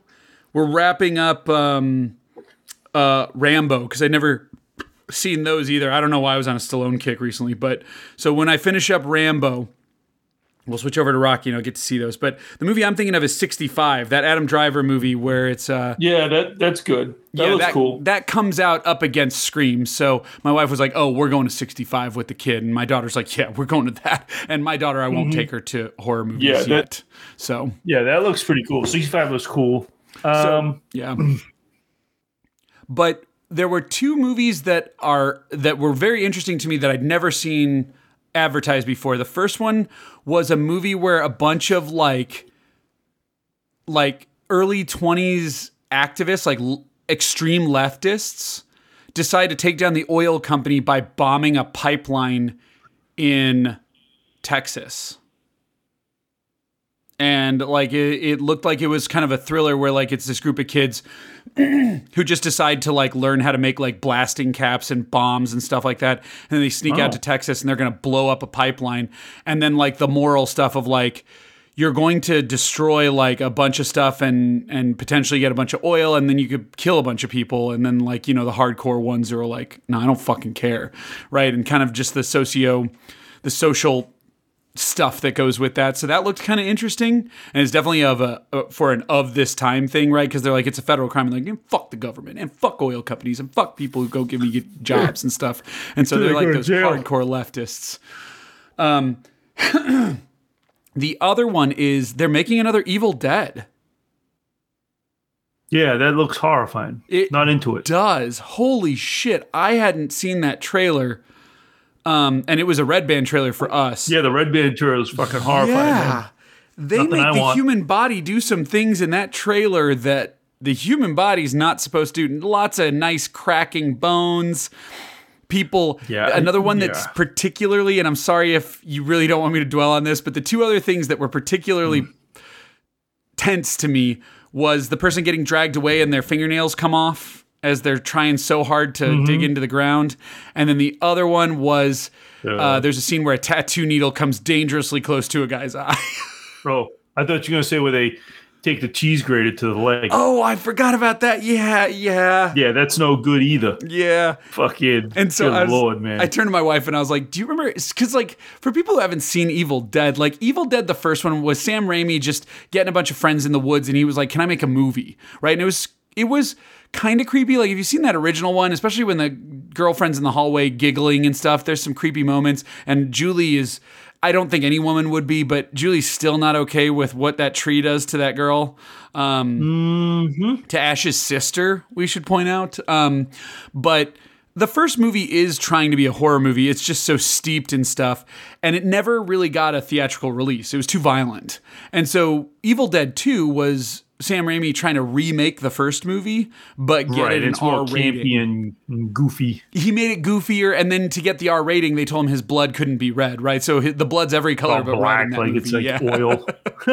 And so, but Evil Dead 2 had a cult status, like you know this, like it was it was popular Yes. at like video rental stores, but it wasn't popular in the theaters. And then when he went full comedy with um, Army of Darkness, Third one, that's the one that really got theatrical praise. And so then when they remade Evil Dead so many years later, like that one that was in 2005 or whatever, it was fucking hardcore, right? Like it was back to the roots of like, let's take the concept of the first movie and make it like a violent, brutal horror movie, right? And there's even hints of that in Drag Me to Hell, but Drag Me to Hell was kind of funny as well. Um, and so this is a sequel to that. And so, yeah, I know it's going to be brutal. And I turned to my wife and I was like, oh, we're going to see that. And she looks at me and she goes, you're going to see that. yeah, yeah. I saw that trailer. I was like, no, My wife was like, you. nope. She's not scared of it. She's just like, it looks like kind of like hostile and stuff like that. Like she's like, I don't want to watch people just get run through a Yeah, through a you know meat grinder all all day. Like so. yeah, yeah, yeah. Um, but anyway, so we had fun with that. Cocaine Bear was fun. You do not need to see it in the theaters; it'll come out soon. But I do think, as just like a fun fascination, I think once it hits streaming, it hits streaming services, it'll be fun. And this has that ring of like it's not going to do well at the box office, and so it'll be more useful to put it on like a Netflix or a Hulu or an HBO Plus rather than trying to sell it on like Vudu or Amazon or something. You know what I mean? Like, I'm hoping more people get to see this just ridiculously absurd movie. Um, so we did that, and then oh, last night we went out to yeah, and then my wife and I were on a roll. We were just gonna sit in and like, I think Autumn wanted Arby's, and we were just gonna go get Arby's for my wife too, and I was just gonna get like a sandwich up the street. And somehow the conversation devolved into let's go out to eat, right? Like, and fighting my fucking kid to go out to eat. You, you. Oh. Is this common? no, I'm serious. Is this common? Is it common to fight your kids to go Yeah. out to eat once they're a certain age? Like, Well, um, yeah, my I mean, my daughter more more than my son. You know, my, my daughter doesn't want to go anywhere. I'm talking like Um, nearly 12. Yeah, like she she wants to stay at home and play with her friends. Like, Yeah, yeah. My my son, like to him, anytime uh, he could be playing a game, you know, mhm. instead. But um, no, he's a little easy to go out. But then sometimes once you get him there, Mhm. he doesn't sit still and he's under the table and he's like oh sure. bored and this and that. But um, yeah, I guess for daughters, probably. You know? She just wanted to play Xbox with her friends. I dig it, but I was like, kid, it's 6:30. You'll be home by Let's 8. go get some. Yeah, let's go get something. So we ran up the street to the little bar and grill called Austin's that's near us. Uh, it's a great place. And um, I got an oldie but a goodie. I got the uh, fried chicken sandwich with a bunch of spicy sauce and ranch and shit on it. Um, and then um, my daughter had chicken fingers for the first time. She loves, sorry, she had chicken fingers at a restaurant. time? At a restaurant okay. for the first time. Just like, wow. She loves McDonald's nuggets. She loves Arby's nuggets and stuff like that. But I was like, I want you to have real chicken tenders. And she was shocked because she ordered the chicken tenders and she was, there's only two. And I was like, yeah, because those fucking things are like four ounces a piece. Like it was big. Um, and she dug it a lot. She really dug it. So I was like, cool. And then my wife got an oldie but a goodie as well, trees. Julie got chicken fried steak with country gravy on it and mashed potatoes and green beans. Mm-hmm. That's a classic one. yeah. And then we did get some beers. They were, uh, it was four bucks for 20 ounce Millers. Like, you got to get a couple. You got to get a couple. Um, but we had a good time. Um, and then just to wrap this up, Trees, we went home and my brother in law informed me that Paramount Plus has Nick Arcade on it Oh. and my brother-in-law has Paramount Plus. The, that's one of the, and so he shares his login with us. That it's one of those things where like I forget what we give him. I think we give him Hulu and he gives us Paramount Plus, but we might give him Peacock and he gives us Paramount Plus. I can't remember what I'm. I know what I'm subscribed to. I just can't remember who pays for what. So we got in there, and what a miserable experience that was. the The streams of Nick Arcade were fine, and Nick Arcade in and of itself was kind of fun to watch, mm-hmm. but the advertisements they kept trying to push on us kept breaking.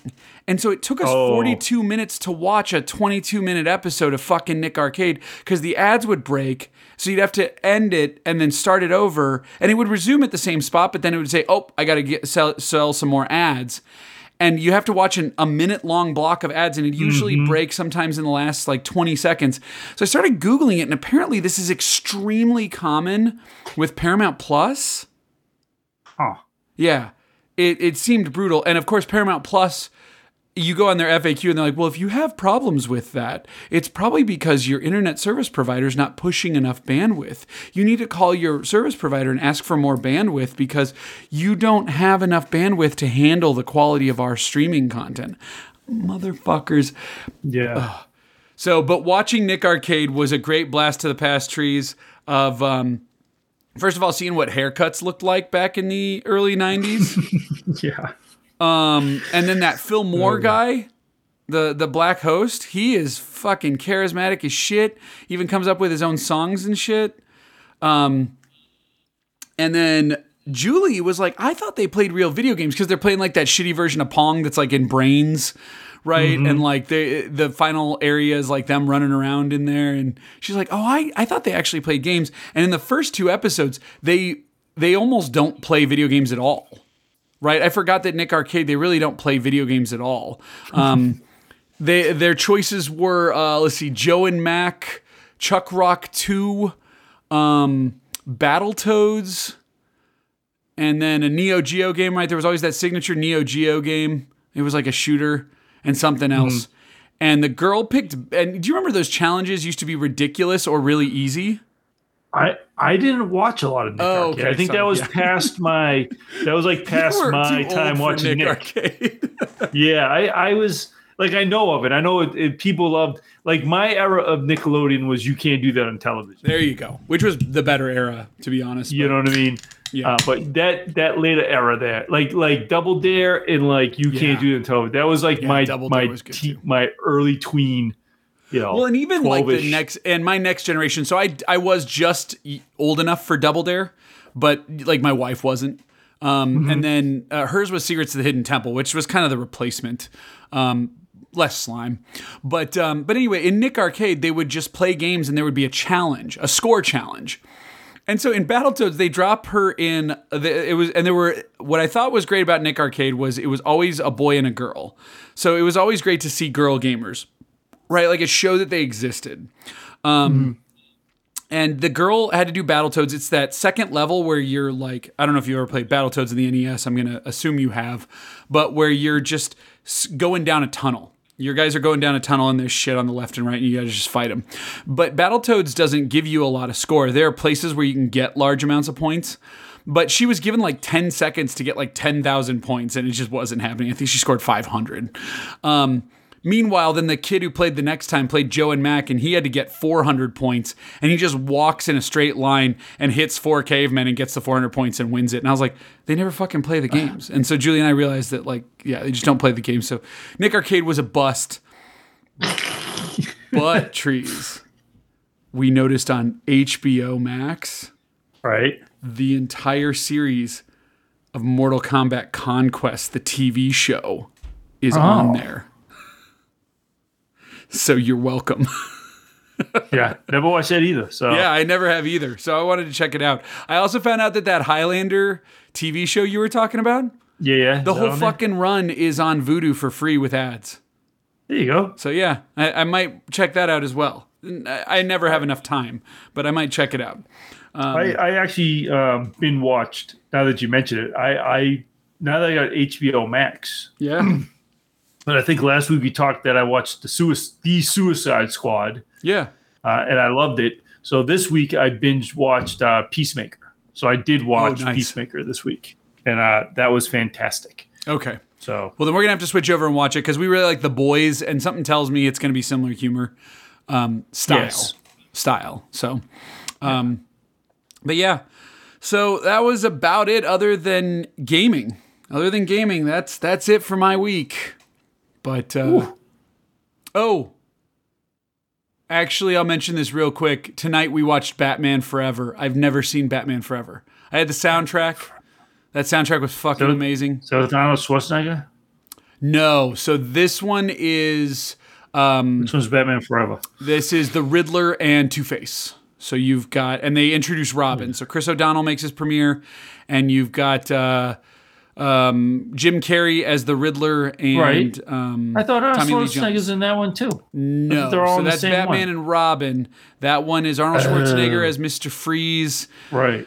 And Poison Ivy is played by Uma Thurman, and I think there's a third character, but I don't know. I'm just looking at the hues on the background. So, and it was very interesting seeing Nicole Kidman as Dr. Chase Meridian, who is basically Harley Quinn. But I get the feeling that Tim Burton was like, yeah, let's put this Harley Quinn from the animated series in there. And like, she's not a bad person, but like, she's a, she's obsessed. She calls him bats.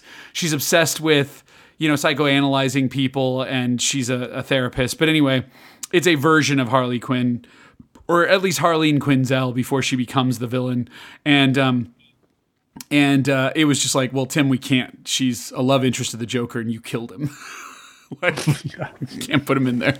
But anyway, uh, that movie is campy as fuck, and there's a lot of weird like.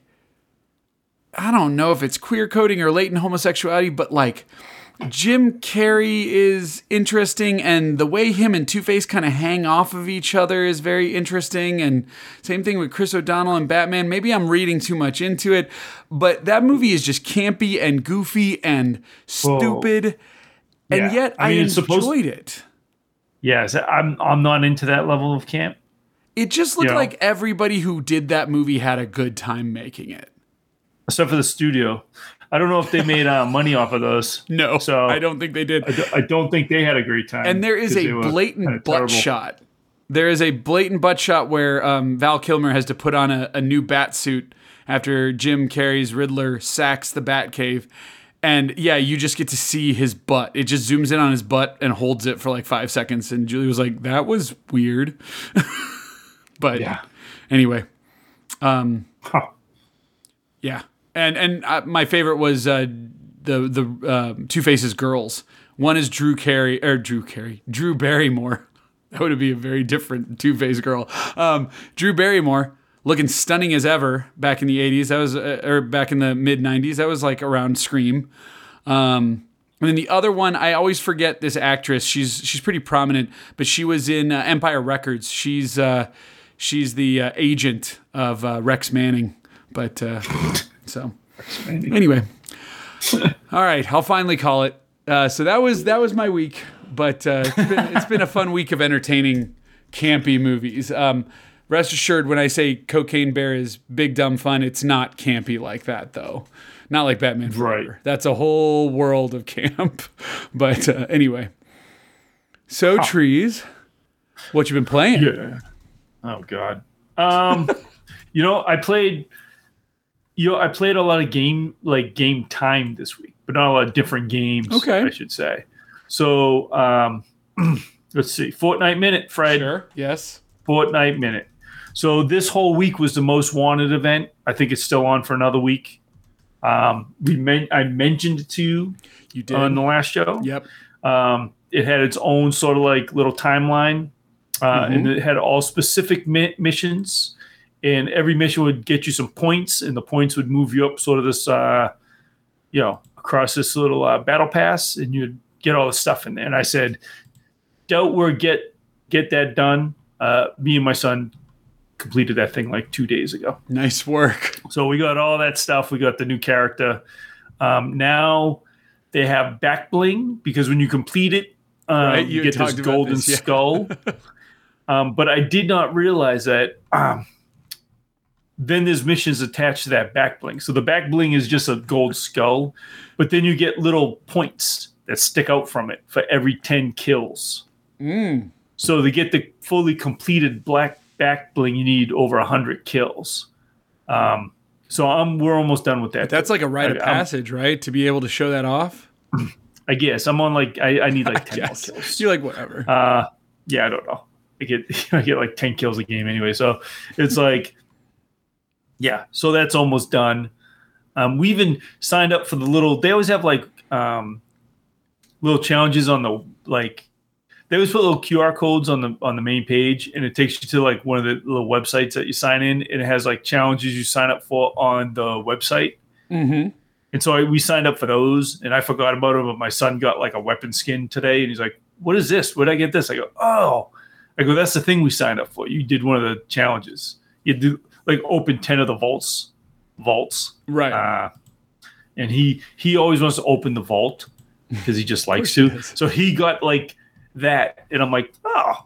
I was like, I didn't get that. Now, now we're going back and let him. He's letting me open the vaults so I can get the gun skin. nice. Um, so that's that, and I think the new, whatever the question mark packs uh, uh, open this week, like two days or something. I don't know. We'll figure it out.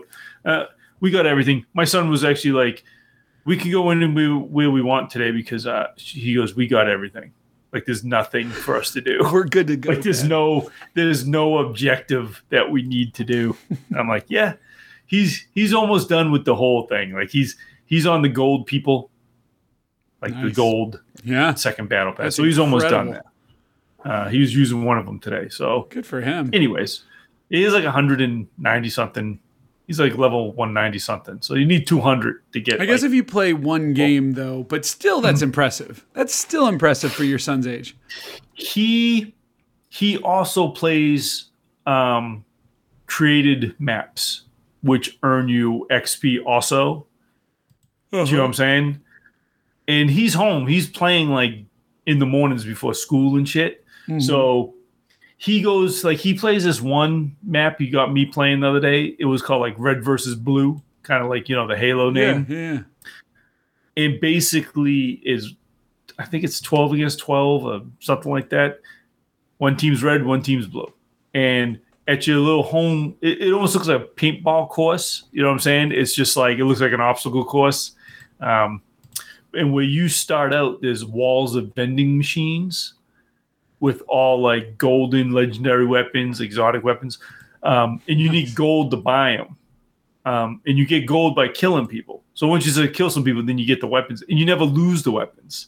It's infinite Huh. spawning, and there's no end to it. So there's you no just winning. Go, yeah, you just so you, can do just stay in there. loop basically. and you can just stay in there for as long as you want, and you earn like I think I went up three levels in Nice. there. We were just playing playing around. So I mean, if you're doing shit like that, you know you can cruise up the levels. You know what I mean? Um, so I did that. Um, I downloaded, did not play.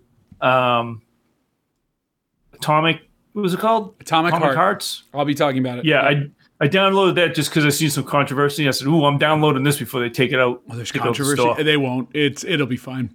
They'll pass. Um, oh, I are you talking about the controversy where somebody noticed like Nazi poem or whatever that was in there? Um, that I think that was part of it, or there's like some propaganda in there. But it's a it's a Russian deve- Russian developers, It is. Yeah. even though they're not stationed right now in Russia.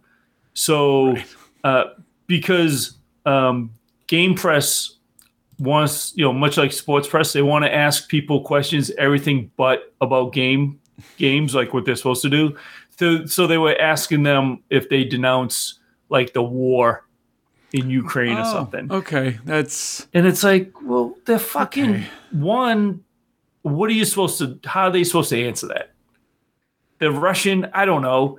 And, and then, do you know what I'm saying? Like, what position are they in to answer it? Like, what are their consequences Right. for answering any questions? It's like, especially and then people like, oh, in Mundfish, I think it's Mundfish. Mundfish, one, yeah. one Mundfish is like get got money from a Russian conglomerate, you know, okay. something like yeah, that. and so they're like, oh, okay, so there's I see what you mean. like, there's controversy. yes, they're like, oh, they're There's- taking money- stuff that they're taking money from the like a. It's like, yeah, because that's how that country fucking works. And right. like, what do you want from them? Like, it's like, Yeah, I'm not Why'd you gonna ask pre- them about the game? like So- I, I guess yeah i think what makes you know us different than others is like i have traveled around been to other Mm-hmm. countries i know how things are different in different countries and what i know about russia is nothing so what i know about russian business politics is nothing Mm-hmm. so i wouldn't presume to care or more importantly Right. take a stance on anything they're doing. Now that doesn't mean everybody's got to listen to what I say or do what I do, but take a stance if you want to, but I don't feel comfortable enough even assessing whether or not Me neither. they're doing That's what I'm saying. that's not on the up and up. So Because I'm just like, I don't know their consequences. What if they're like, yeah, fuck this war? Like, we are wrong. Russia's wrong for doing this. And then the next day, that company doesn't exist. right? You know what I'm saying? yeah. So it's like, I don't know the deal. But, I, think the- read all that and I said, I'm downloading this game before they yeah, before it disappears. Well, I think because it's on Game Pass was the only reason why I think it'll it'll be fine. But I do know that there was something in there that they noticed. It was funny. I not to dwell on it, trees, but I was uh, at lunch or while eating lunch today. I jumped on and just not on Twitter, but on RSS feeds. And um, it was hilarious. It probably wasn't intentional, but it's just one of those funny things where things stack up. And on my RSS feed from a certain publication. It doesn't matter which one it is. Um, It it might rhyme with Smalleygon, but um, it was like the first four news stories was developer apologizes for dot dot dot developer apologizes for dot dot dot developer apologizes and it was different developers for different games and i was just like okay here we are so um but uh but yeah, I what what I read off of the story was that there was yeah there was a, a propaganda poster or something and a piece that was some I think Nazi sympathetic at the time, but like they had captured it because it was a, a piece that was out at that time. They just didn't know. They claimed they didn't know the context, right? And you I- know, yeah, and I you know, today's think it had, Google like, a- smart. a- Mm-hmm. everyone's got a fucking PhD in history now, but it's just because Mm-hmm. they Googled it. Um, and it was in Russian as well, I think. Like meaning the the name of the the name of the um, the the piece or whatever that was Mm-hmm. sitting around in someone's desk or something. Because there's a lot of clutter in that game. Um, was you know it was in Russian, so you had to know Russian. Then you had to know what it was. Then you know, and so they're just gonna. They said, you know, we're sorry about that. That wasn't intentional. switch we're it gonna out." patch it out. Um, yeah, I think it had it was like a cartoon from the '60s, like a propaganda one. So I think, and I also think it had like like maybe a racist caricature Okay, sure. in there. You know what I mean, and, and stuff like that. So that's like, you know, I again, I don't know the the the the culture of of how Oh, they no. view that stuff. The- what you I know, saw so, from the developer was they were totally like, "Oh, we didn't yeah, we'll patch know that out. that's what that was." Like, Yeah, and they'll just so- patch out. So, uh, and I guess to my point, my point is that hopefully they can just patch it out, and this won't be in any risk. But I'll reserve uh, some of my thoughts on this game Mm-hmm. until we get to it. But yeah, so I think it looks fucking dope. I watched a trailer for it, uh, and I haven't paid much attention to it, Mm-hmm. but I watched a trailer for it, and it just it. I think obviously gave me Bioshock Infinite vibes with oh, like a Russian not. Yeah, slant. You know what I mean? These And, uh, people clearly played Bioshock Infinite, and while I'm not saying they set out to make another one of those, because in many ways I don't think it fits the Mm-hmm. Bioshock mold, but aesthetically and in some of its mechanics it does. Right. But these people were definitely influenced by that game. They played that game and they were like, uh, that's cool, right? And nobody, Yeah. it's hilarious to listen to, yeah, Games Press talk about this because I- I just- people are people say the Bioshock franchise because I know they're like, are we are we hating Bioshock Infinite at this point, or are we back to liking it? I forget. Do we know? Can somebody check the super ultra uh, leftist book and see what the Games Press is supposed to feel about Bioshock Infinite at this point? Because it's changed 17 times, so we need to know. Mm-hmm. But yeah, sorry. I Yeah, have I mean, no I mean- problem with extreme leftists. I just feel like Games Press just every fucking morning they sneeze and change their mind about how they feel about something that's 10 years old and then they try to rewrite history as if we all hated it. Yeah, I, it's funny because, but it's just like uh, when I first read it, I'm just like, why are you asking about that? You asking about the fucking game and what what it was like to make it like it's oh well, you know the game came out and some people played it and they like it and most people are like we don't need your fucking review because it's on Game Pass so if we really care that much So we we'll need- we need boot up some our clicks. PC or our Xbox and just play it ourselves. I seen- and so Games Press needs to talk about something. I seen a, a tennis player um, Oh. who was Russian, but she's like been living like in the states for 12 years or some bullshit. You know what I mean? Okay. She's like, and like I forget she had a big match or they had a big match not long ago, and it was like the first question they asked her was like about the war, and she's like, she took him to task for it. You know what I mean? She she's like, why are you asking me this? Yeah. Like, are you a sports journalist? Like, what? Why are you asking me? Like, what? What? What? In? And she's like, Well, she's asking she them. lived there. Yeah, but she's throwing it back at him. She's like, "What? What do you want me to say?" and I think she Like, should what are you because looking it's for? irrelevant. Yeah. She goes, "How you feel about like why you? I don't understand. Like, it's irrelevant to what we're here for tennis." Goes, "What's this have to do with tennis?" And it's so funny because you could tell the reporter was so programmed because then she asked the question again. It's like, did you not just? She's like, Well, no, look at us. Like she's an, yeah, she's looking at her like standing. She goes, she kind of like throws her hands up, like, did you not just like? All right. Well, so I'm gonna So- because we I, we I definitely have very one-sided views against um, a lot Oh. of what happens in games press these days, and I know you largely. I believe Ignore uh, it. no, well, ignore that, but see eye to eye with me on it. like you Yes, don't I do. engage with it like I do, but you Yes. agree with it, and so I don't want to echo chamber it too much. What I will No. say is, um, Julie has kind of like been on the sidelines of this stuff, and she just thinks it's so funny that like I try to understand these people. I was, she's like, I don't understand know. why you try to understand these people. You have nothing in common with these people, so you're not. It doesn't matter what they think. Let them think whatever they Mm-hmm. want to think, and don't try to psychoanalyze them and figure it out. It's waste of your time and theirs. They don't want to tell you. They're not gonna tell you.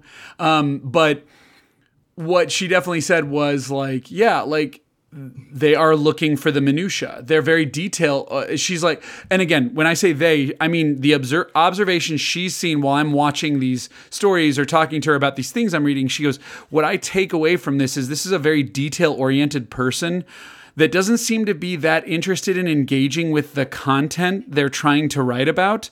So they're stretching what it's about because they're trying to find something that holds interest for them. Yeah. She goes, I don't even think Yeah. they're eh, like, because I'm more negative. I'm like, they're hunting for controversy. And she goes, I don't even think it's that. I think they're just bored with the content.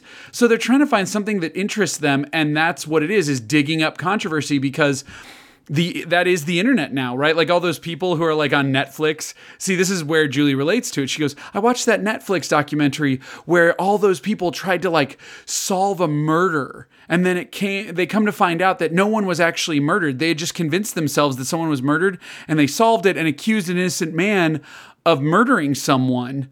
And then it turns out that that other person didn't kill anyone and the person they thought that was killed is alive.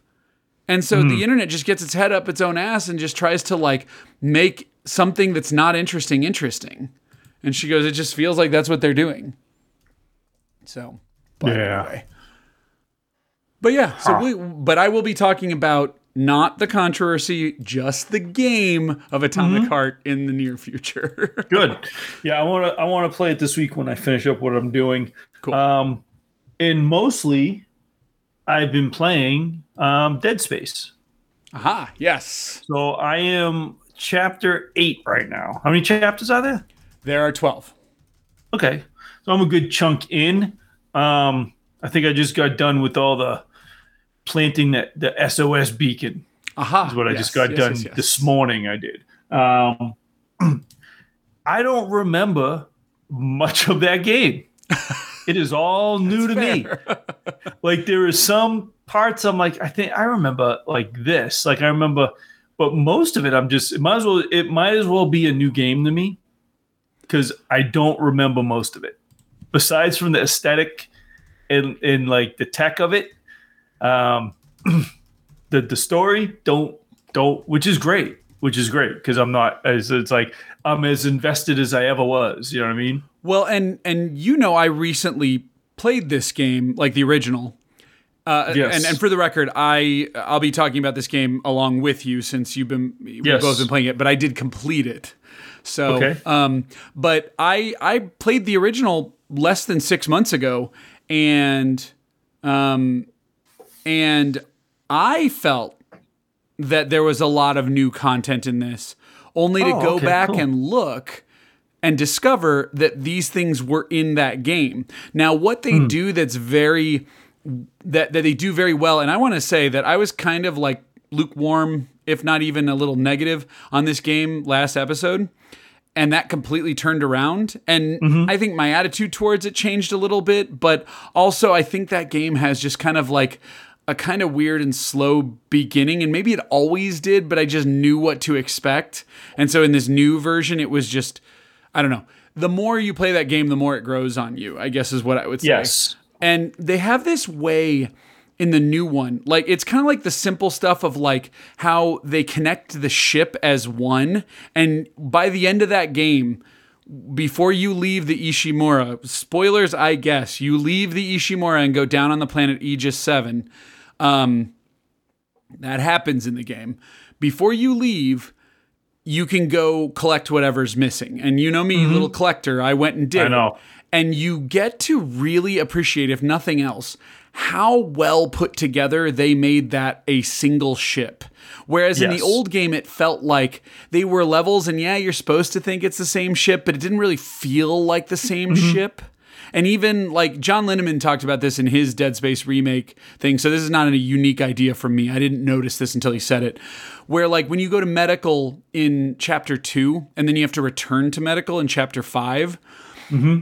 those don't seem like really the same area in the original game, whereas they do now just transformed. And what I mean to that effect is like, you remember in like Resident Evil 2, where you'd like go to an area, but then you'd see a cutscene where like the chopper crashed into the police station.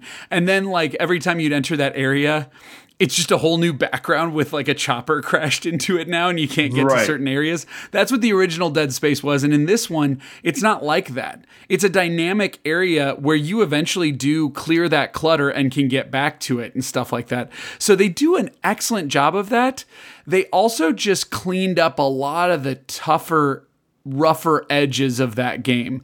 Um, like, am I correct? You're probably past the part where you have to deal with the asteroids, right?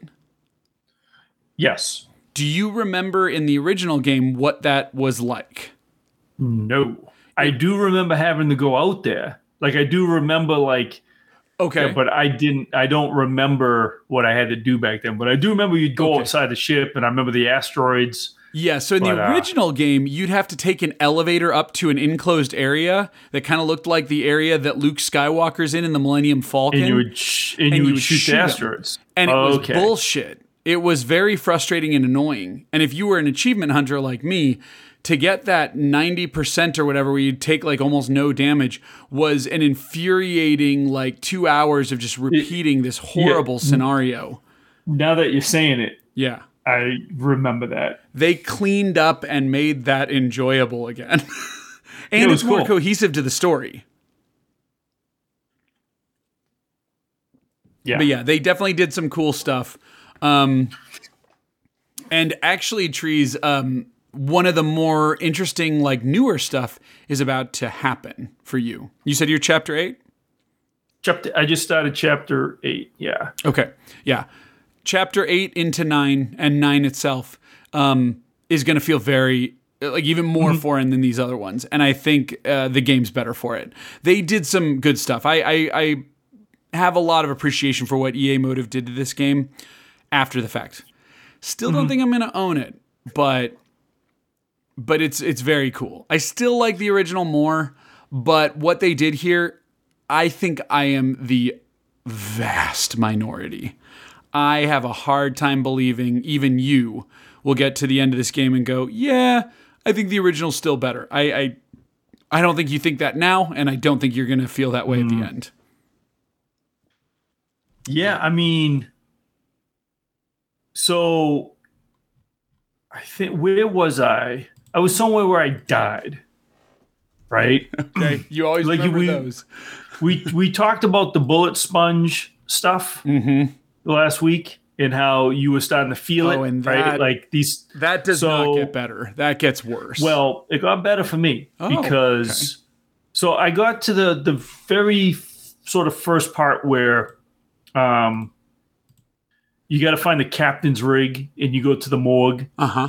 and then you get to see one of the little bats Yeah. like turn a person into a necromorph and they do it on top of you which is kind of cool Mhm. um and they in this game does that old school shit where it's like shit locks down the lights go out Yeah. and you can't get out until you kill everything Uh-huh. right so it's such a classic thing and um like i had three of those things coming at me and i was unloading like every clip i had right Uh huh. um and i died and i did it again and i died and i went meh all right so i turned it down to easy Oh, which is funny because kind of like how you talked about it last week and most people i'm hearing talking about it negatively is only because of the bullet spongeness of it and the lack of ammo sure. you know Sure. I can see Um, that. guess what fixes that Easy mode. Easy mode. Put on easy. and it's fucking enjoyable So it's, it's awesome. funny you mentioned that because I was comparing the achievements for beating the last boss, which you Mm-hmm. won't know until uh, I, I guess spoilers. There's a last boss in this game, um, but when when you compare that achievement to there is an achieve there's not an achievement for beating the game on normal or on easy, but there is for normal. And for the record, no one should care because the this game is not an achievement giving game. This game, especially this remake, the achievements and anything that's more than 10 points is really built for your second, sometimes third playthrough. This game is designed from an achievement standpoint to be played multiple times over and over again. Um, but I noticed that, yeah, it was like 30 or 40 something percent beat the last boss. But then it was like a huge difference, like 22% beat it on normal or harder. That's a big hmm. difference. That means a lot of people either started it or eventually were like, fuck this, and dropped the difficulty. And it hmm. sounds like that may have been the better way to go because there were some scenes near the end there. I wasn't dying a lot, but there were definitely some parts where it was like, oh, fuck you. Like, this game, Um, yeah, this game has some fuck you moments I'll get to in a minute, but Yeah, so I I changed it to easy, Mm-hmm. right? and um, I've been having a fucking blast. I think it's funny because it probably just makes the necromorphs similar to they, how they were in the original game. yeah, you still got to shoot them and kill them. Yeah. Um, but they're not bullet sponges anymore. Um, you you still can find yourself very short on ammo if you think you're Rambo, and you just fucking unloading shit on people. Like you still got to be conscious of what you're doing. Um, and but when you do get swamped or attacked, you're not dead instantly. You know what I mean? You can take some whacks. You know, when you're getting hit by a bullshit one you can't see, or someone's shooting acid from you from some dark shadow, and you're like, what is going on? What is hitting me? You can get through that, and you've only lost like two bars of your little health thing. You're not like in the red in fucking heavy breathing. So Right? Yeah. it just makes it more of an action game and not a survival game, if that makes sense. Like you're not like Yeah, I think you You're nailed not- it on that statement. Yeah. because it's like I don't want I don't want to be creeper on every corner with no ammo and I'm gonna die. Don't want it. I want to go search things. I want to look through crates. I want to fucking, you know what I mean? Yeah. I want to hit elevator buttons and I want to open doors and I want to, I want to do that without the fear of like getting killed by one one dude that drops through a vent. Like I don't want it. Um, and so like, like money wise, you know, I'm still getting all the same money and stuff. But what I do is like, there's weapons I don't use Mhm. right? Like the buzz saw, don't use it. I use it a few times. And I'm like, don't like it. To me, it's useless, and I, I don't Oh. like it. On normal Um, trees, I go through two blades just cutting up one necromorph, and I'm like, what the fuck? Yeah, It's like Don't like it. watching. what is it? It's like watching pandas fuck or whatever. Anyway, it's slow. it's slow and Slow. methodical. yeah. I don't, I don't like it. Right. So basically, I never equip it, and any ammo I get for it, I, I sell it. Right. So I Mhm. never. So that's money. And then I have a energy weapon. Right. It shoots like a um, solid beam. Ah, yes. I forgot what that's called. But yeah, I liked that weapon. Did you like it or not like it? Nope. Don't like it. Never use it. And you get a lot of money for the ammo. You do. Yes. So I sell all that. Um, I use my, I still use the original um, cutter Yeah. that, that you start with. Oh, hell yeah. Um, I use the flamethrower a lot yep. because those things, Fred, that were making you like swear at the game, those guys on the wall with the tentacles Uh huh. that shoot the other, one one bomb blast from the um, the the, the flamethrower uh, kills them. And I found that also the uh, the other tactic that worked for me was stasis, and then one of those uh, grenades from the uh, the pulse rifle. But yes, I could see that you're talking about the flamethrower wall of fire thing. Yes, it's, it's actually just effective. a firebomb. Yeah. You know what I mean? Um, so that was no big. That was again the thing that aggravated you the first time. Not an issue for me. It was actually pretty fun.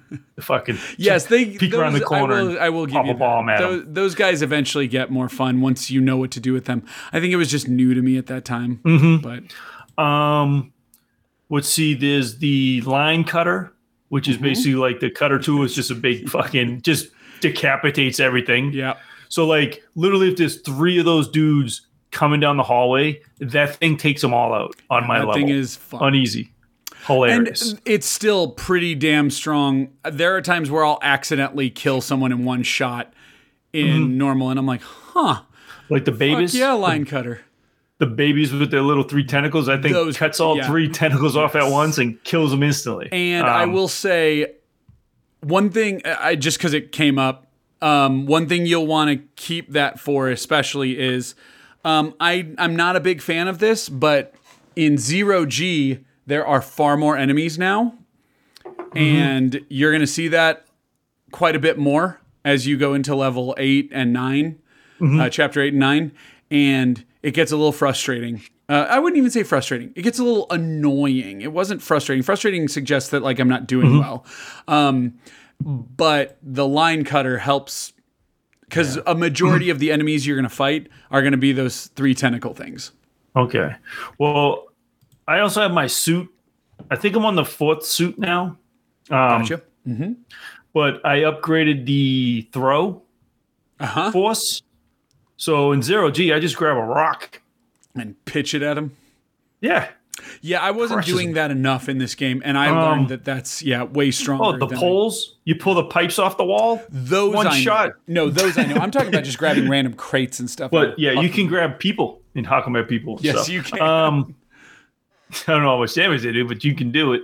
Um, and then my favorite is the um, is it the pulse rifle? What's like their version of the machine gun? Yeah, it's pulse rifle. Yeah. Um, so I have that upgraded. I think I have all the damage upgraded on it. Mm-hmm. Um, and I always buy ammo for that. And I fucking that thing shreds in zero because the line cut is in zero G. Sometimes you're flipping around, aiming that thing. Um, you know, because you're trying to cut limbs off sometimes and stuff. Yeah. Um, the pulse rifle you just unload in their face in zero G. Yes, that And, can uh, work. And I I will be honest with you. So first of all, you probably already know this, but whatever weapons you have equipped is what you'll get or sorry, in your inventory. doesn't matter if they're equipped or not. Is what you'll get ammo for. But you almost never get ammo for any of those gun uh, if you so I ran through most of the game with only 3 guns and it was almost the only thing I got ammo for, which was the plasma cutter, the pulse rifle, and the flamethrower. By about where you're at in the game to the end, that was pretty much all I used. And that doesn't mean you have to. It just means that was my build. Um, and I again, you just all your ammo you get will be for those people be or for those guns because those are the guns you have. Um, but uh, one thing I will say is like I don't like that you have to find upgrades for those guns because as somebody who went and hunted all of the upgrades, that's a chore. And of course, they've got Yeah. the AI director, so what it knows. eh, There's an interesting thing where, like, if you're backtracking through an area as part of the campaign, it usually doesn't throw many necromorphs at you. But the moment just you go around. backtrack and you get near a room that has like an upgrade or something that you suddenly now have the clearance to unlock, Mm-hmm. oh yeah, then it'll throw some shit at you. Um, Um, like I said, but I'm playing on easy. Mm-hmm. So I'm not getting crazy amounts of like random spawn things. You won't. No, and you wouldn't if you just Um, play through the main game.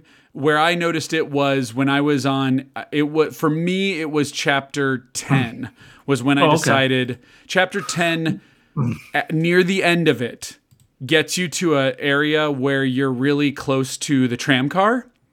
And so, mm-hmm. and I have everything. I have the master badge or whatever to unlock all the doors. And I was like, okay, this is a good time to just go wandering around because I know I'm near the end of the game, and this is a good time to go wandering around and collect anything I need to. But I did have to use guides because some of that shit is hidden just so fucking well. You're just like, what the fuck? There is one door where you have to like move a crate and shoot a fuse off the wall, and you have to just know that that's a room you can even enter. It doesn't even look like it's a room you can enter. And I was like, fuck this. Like, so you do kind of need a guide for it. The other thing I will say is when you're about to leave the Ishimura, it flat out pops up a big thing that says, You are about to leave the Ishimura. And if you do this, you can't go complete any of your side quests. Are you sure you want to do this? So they make it very obvious. Yeah. So no one has to worry about it while you're playing this. You can wait till you get to that point and then go pick everything up. So Yeah, and I didn't even know I could do side quests until just recently. Like I, I never once went into my mission tab oh, to see that you could highlight other missions and it would tell you like where to. And I and when I did figure it out, hmm um, I went to go do one. And you found And the doors door? were locked. Yep. Yeah, so, So I'm like, oh well, I can't do it till I do the story anyway. so yeah, it I don't matter. like that. That's how they chose to do that.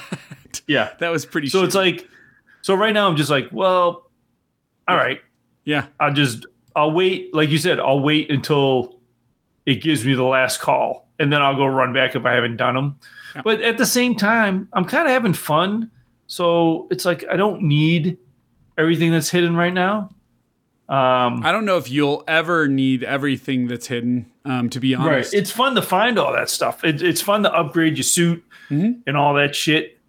it is fun, but I'll be honest. I've spent the money for the blueprints. You know, you Mhm. find them, and then like that's you, the you level fucking- one one. Every every gun has three levels of upgrades. So you'll find two out in the world, and then one you buy in the uh, store. Store. And I noticed that those upgrades are only slightly more than ten thousand and give you a node.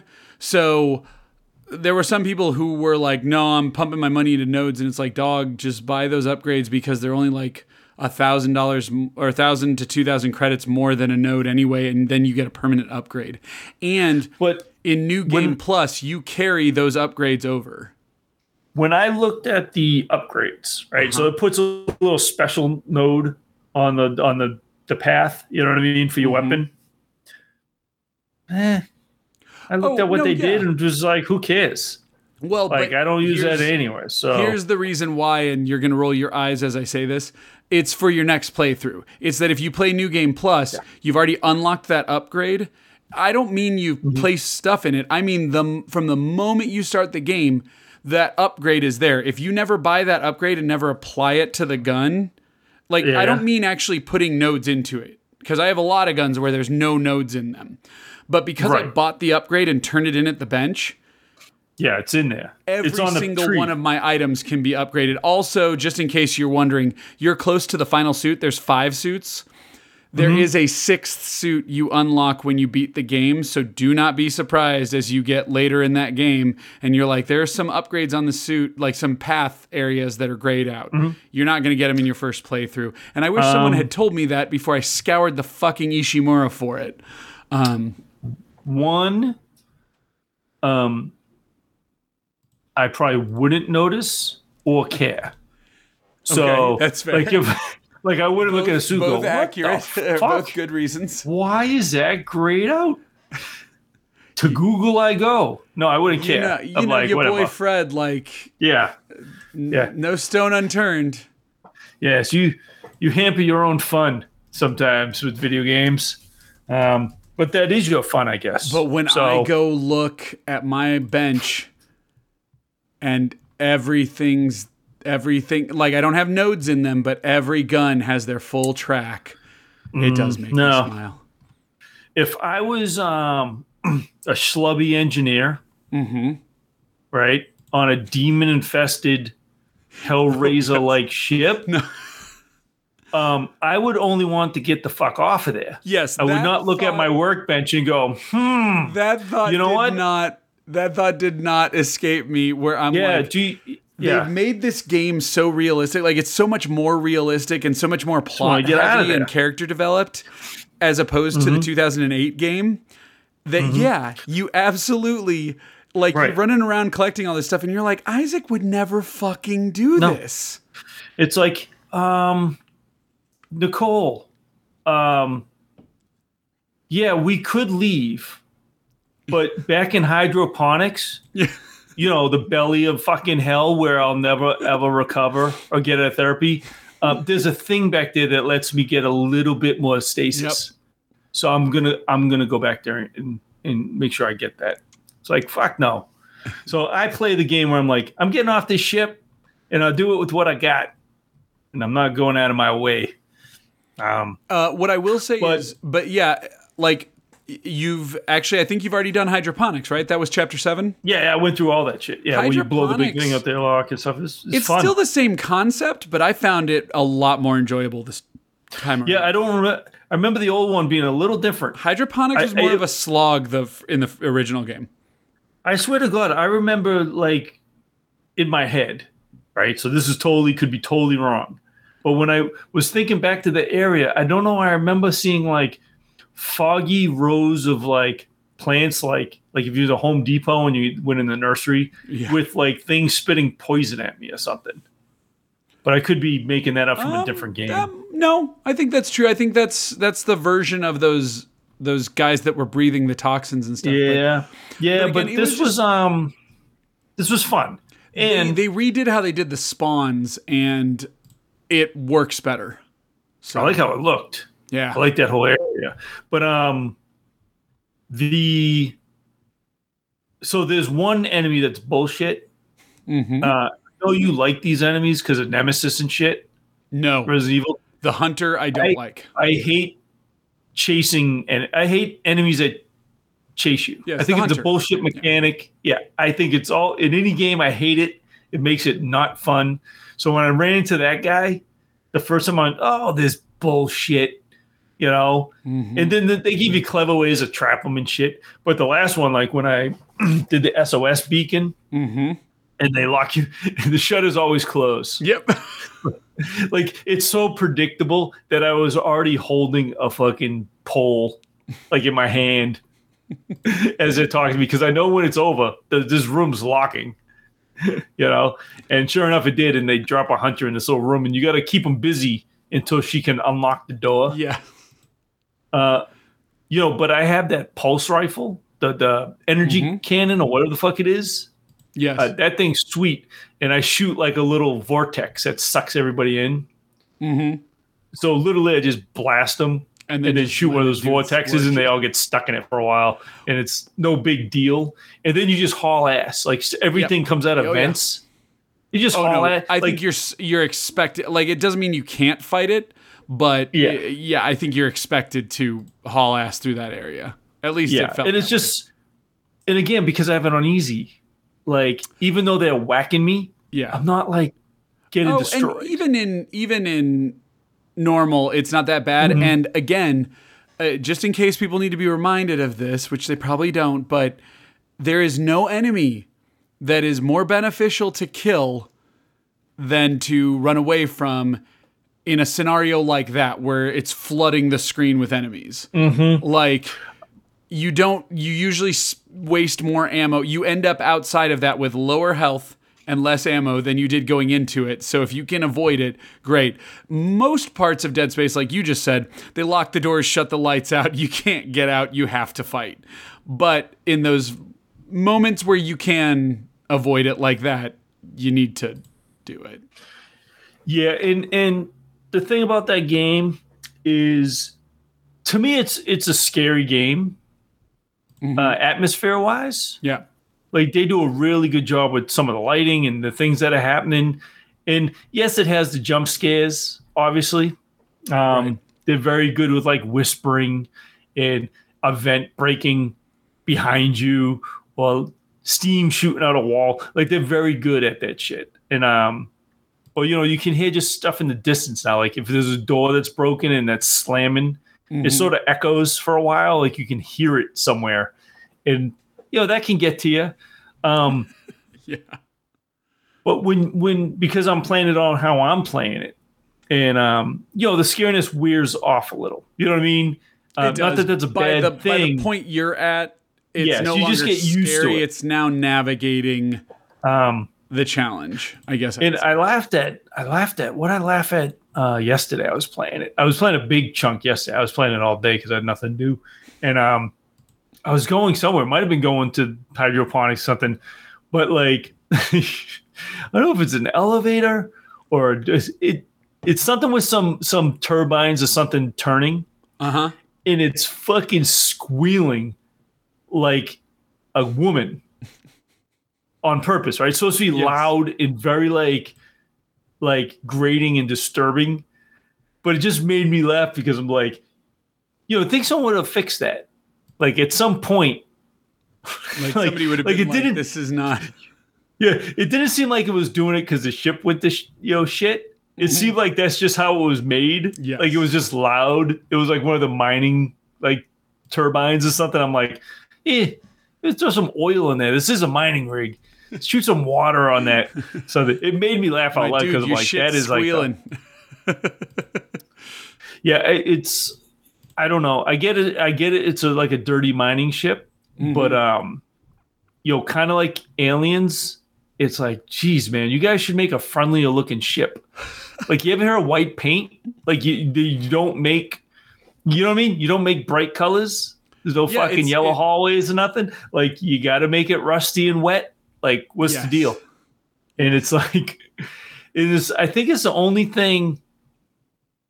Um, I don't like about it. Like I remember when Aliens 2, the movie came out, right? Aliens, and they showed the Marine ship, and they wake up in like in, in, in I guess the sleeping quarters in the original Aliens. But you know, like the cafeteria, everything's white and bright. And I like that. You know what I mean? Like they made it look different, like a living room, like inviting. But like this ship, there's no inviting places. And I kind of wish like the floors or the areas were more distinct. Now I get it when the game was made, they're re they were reusing a lot of textures, right? Mhm. And hallways and shit. Like they had their aesthetic built so they, you know, make their levels. But I almost wish the the different areas were more distinguishable. Because sometimes I'd find myself turning a corner and going, oh, wait, I know where I'm at. Okay, I'm in this room again. I came through this other door. But everything looks exactly the same. And it can be a little like disorientating. Yes, stuff doesn't have a more distinct Makes look. it a little easier, but again, that's a scapegoat to the fact Mhm. that it's yeah. Like I wish hydroponics maybe had like a more besides some some glass windows with plants in them.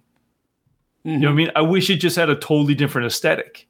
You know what I mean? Like I don't I don't know what I, I want, but every place looks the same no matter where you go. You want And some I'm just like, huh? yeah, a little bit between floors and shit. Like even when you go to the bridge, I don't know. To me, it it you know you wouldn't know you're on the bridge. It just looks like a metal room with the same chairs and shit that's in that's down in mining. You know what I mean? Yeah. Like You're not wrong.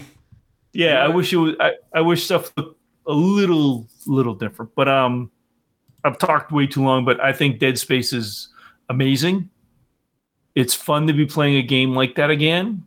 Mhm. Um, because I think it shows shows us why these games were so popular in that era Completely because they worked. Yeah. They were just a fun single player game, and I think, I think, you know, always live games in open world games sort of, you know what I mean? Dead Space is the hair metal band. You know what I mean? Yes. And in open world and in always live games in Nirvana, they came and they fucking killed killed all our beloved hair metal bands in one wipe, one fail swoop. And uh I think I think this is showing why those games were so much fun. Like that that Evil West game you played. You know what I mean? Like it Yeah. showed people again, like, oh yeah, these single player just narrative games are Action fun. games, yeah. It's fun, man. You don't need uh I don't need to play 180 hours. Of, you know what I mean? Like it's no, like although Dead fun. Space is a little longer. I think it took me 13 hours this time, but remember, Right. I probably took two hours. but it's it's not an open world it's not an open world game though right. Well, and I again, I took a lot of time to go backtrack, right? Like, and you, stuff. backtracking but it's again it's a, it's not you're not in an open map discovering the ship for yourself. It's like it's Yes. very guided where you Oh, can yes. go so So- but i dig it because i'm having fun because i'm i'm focused on on my mission at hand and not getting distracted. You know what i'm saying? Like you know those open world games i there's a reason i've never finished skyrim. You know what i'm saying? Like I, I have finished. Skyrim, but like I put 130 hours into Right. it. I But don't you- know that I've got what it takes to do that now. But you you know what I'm saying though is Yeah. like there's not stuff to distract me. It's Correct. it's like this game is like this is what we're doing, and I have someone in my fucking earpiece telling me where to go and what needs to be done, and I have Isaac on. Which, by the way, I was going to ask fix you, it. did you get an Xbox? you got an Xbox, right? Yes, I see. I'm playing on Series Okay. X. yeah. I was wondering if the PlayStation 1 comes through the controller. Oh, I have no idea. It wouldn't sway me to buy it there. Mm-hmm. If, uh, like, because what I'm going to do is wait till this Mm-hmm. is like, you know, a year or two from now when it's like dirt cheap. And then, of course, I'm going to grab the remaster because I do that all the time. But, like, um, but I, it just made me wonder. I'm always fascinated by that. Like, it's not a Yeah, deal no, I- maker or breaker. It's just always a curiosity. I meant I meant in world fiction in my Yes. ear. No, I know what you Isaac's Isaac's ear. but um I'm also wondering if you don't remember this game as well as I do. Um, I think some of where the plot goes might stand out as well. You might be like, Mm-hmm. "Oh, okay." I like um so right now I ran into Nicole, right? His his girl. It's not his wife, right? Is his wife or is just his no, girl? I dating. can't remember. They're dating. Yeah, So- they're not married. I don't believe. So I had I ran into her. Now don't you don't have to say nothing. You played the game. I don't remember the story, right? Mm-hmm. So I don't know if it's the the ship, like the marker, making him see her, or if she's real. And I like that right now. So I don't know. So because you know the other girl's talking about how she's seeing her brother, her Oh, little brother, right. Yeah. and the the ship's always whispering, and, and that's the whole thing, right? It's like this marker like puts thoughts in your head, and you see shit you're not seeing, yeah. and um, it fucks with you. So I really dig like that. I ran into her, but I'm just like, hmm, hmm, you know, And she seems a bit calm. So is that real or is that in my head? And I can't, I cannot remember. So I'll be, I'll be, um, it'll be fun to see where that goes because I don't remember. Yes, and So- I'm not going to talk about that, but one thing I will say that I do think was useful was out of those side missions. Um, there is, it's one of them. I'm trying to remember which one it was, but it, it specifically states there's three side missions in total.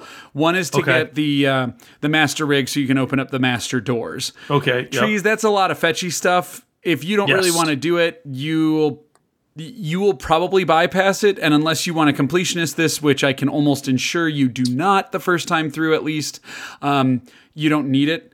There is one though i forget which of the other two it is that says like uncover like the like nicole's stuff and it, it kind of takes what used to be like text logs in the original game Mm-hmm. and it it has you kind of follow her trail as to what she was Yes. doing before you arrived on the Ishimura before the outbreak and I think from a story perspective that one's worth going through and doing and it's not a lot of steps and you can just do it a little later So there, there was one I did a lot of, right? Where it was like I took some samples and I had to go back to the medical and put it in like a DNA sampler. mm-hmm. And I did that, and then I think I I can't remember if I completed that or if I ran into a locked door. you but would have yes, I gotten the an Nicole. achievement if you completed it but I know I you think can't I remember right did. yeah you probably did I think I did. Um, but the one you're talking about, I did do some of hers because it was like find somebody's secret room, mm-hmm. and I found it. It had a audio logs with her talking to a dude, and I wasn't. I'll be honest, I wasn't paying attention. I was looking at stuff in the room, but I was listening to it. But then something went by me real quick, and I'm like, "Oh, is she messing with that dude? Like, is that?" You know what I'm saying? And I go, Yeah. I think I missed a variable thing there because it sounded like he said something. And That made it remember, you seem can always go back and listen to those, and I think I they should. even label them as such. like I, I was like, does it did he Is that make it sound like that's his uh that's his work wife and that's his work husband? There's something going on there? Something going on Oh, there. Okay. I think I missed that. You know what I'm saying? Like I couldn't tell if the, it sounded like he was saying, you know, you're my one on this ship or whatever while no one's around or something. I can't remember.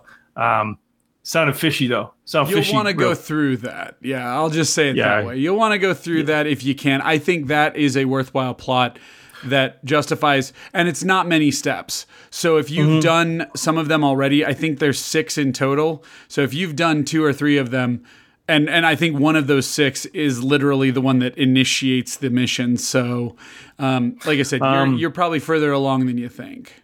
I I was following it and I think I ran into a locked door and then I, I haven't went back. Yep, and Um, you can wait till the end. I would just wait till the end and and go do it then. It's just the ship's the ship's a bummer, man. So I don't like running around in it too Makes much. sense. You know, there's. Yes. you know, it's like he's an engineer. You think he'd fix the lights at some point? Just turn all the lights on in the whole ship. No, they explain uh, that you can either have the lights on or the doors working. Yeah, it's dumb. dumb. Because even when the lights uh, are on, they're not very good lights for a ship. Um, a lot of flickering, a lot of flickering right. going on. Um, good game, fun game. I'm I'm really enjoying it, and uh, obviously I'll finish it this week, and then I want to start that atomic um, Part. Yep. heart. And um, side note, Fred Mm-hmm. went on a two two plus hour car mechanic stint the other night. Oh, okay. Yep, yep. Bought the bought the new DLC uh, for all the Beamers. I mean the Mercedes. I think it was new Mercedes DLC. There's a lot of DLC, and I have it all.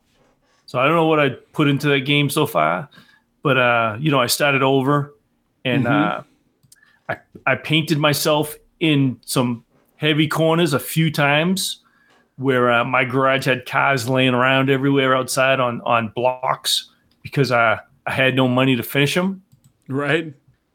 And uh, something you, I know you, this sounds great. I know you love this kind of stuff, uh, but I had to do meaningful tasks Uh huh. until I could uh, get the cars fixed. And then I got my big chunks of money from finally finishing them. And then I opened up my paint shop, my Nice. test track shop, Yeah. and now I'm I'm on my road my road again, having a full garage once again.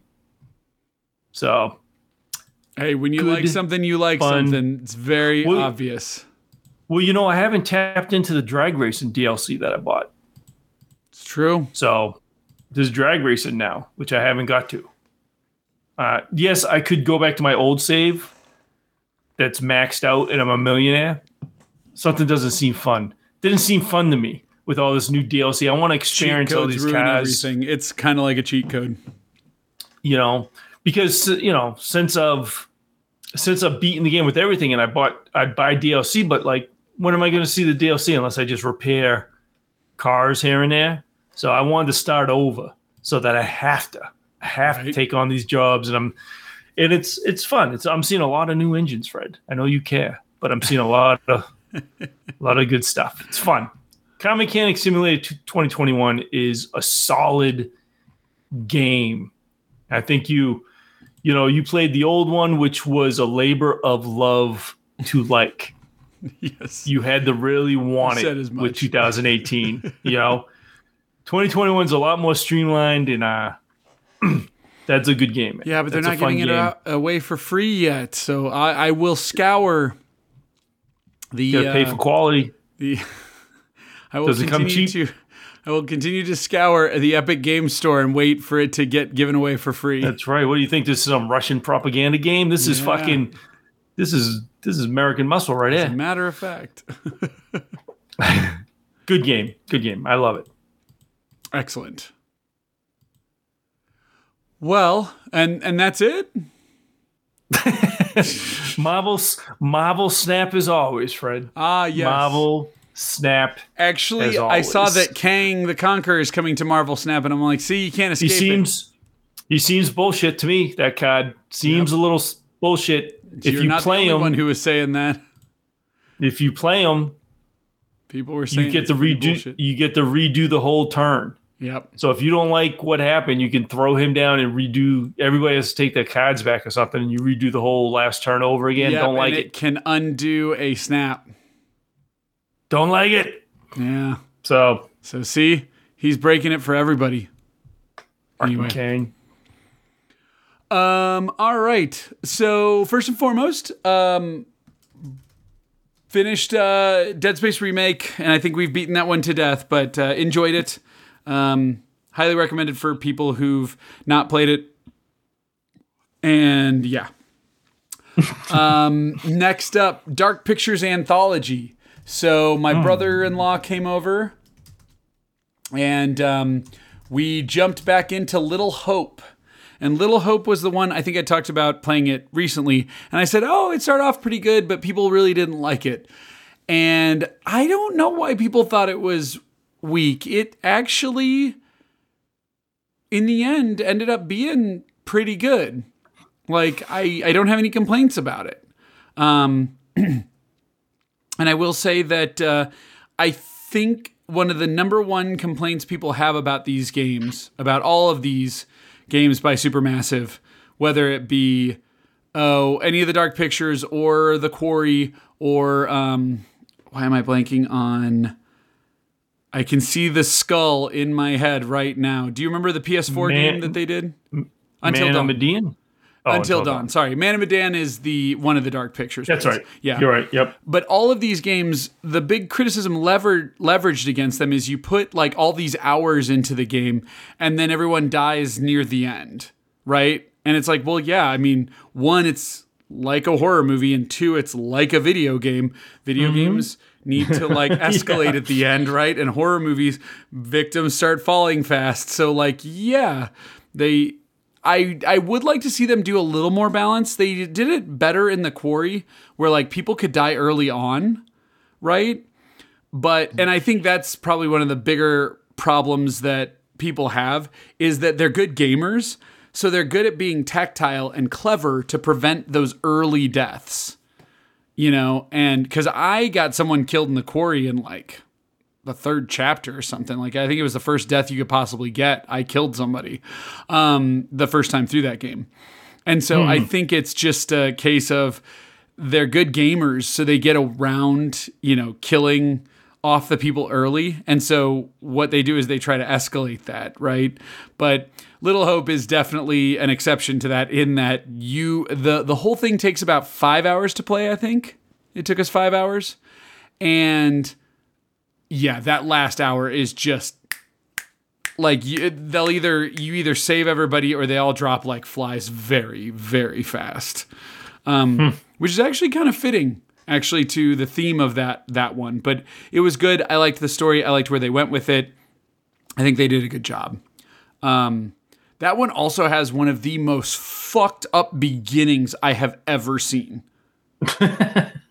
Yeah. Yeah, like they do some uh, the the the first 30 minutes of Little Hope is by far the strongest intro to a game. And that Really? that's going up against Until Dawn where in the beginning you've got those two twins, right, who like break their necks. but but yeah. Oh, there. But uh, but yeah, so we enjoyed Little Hope.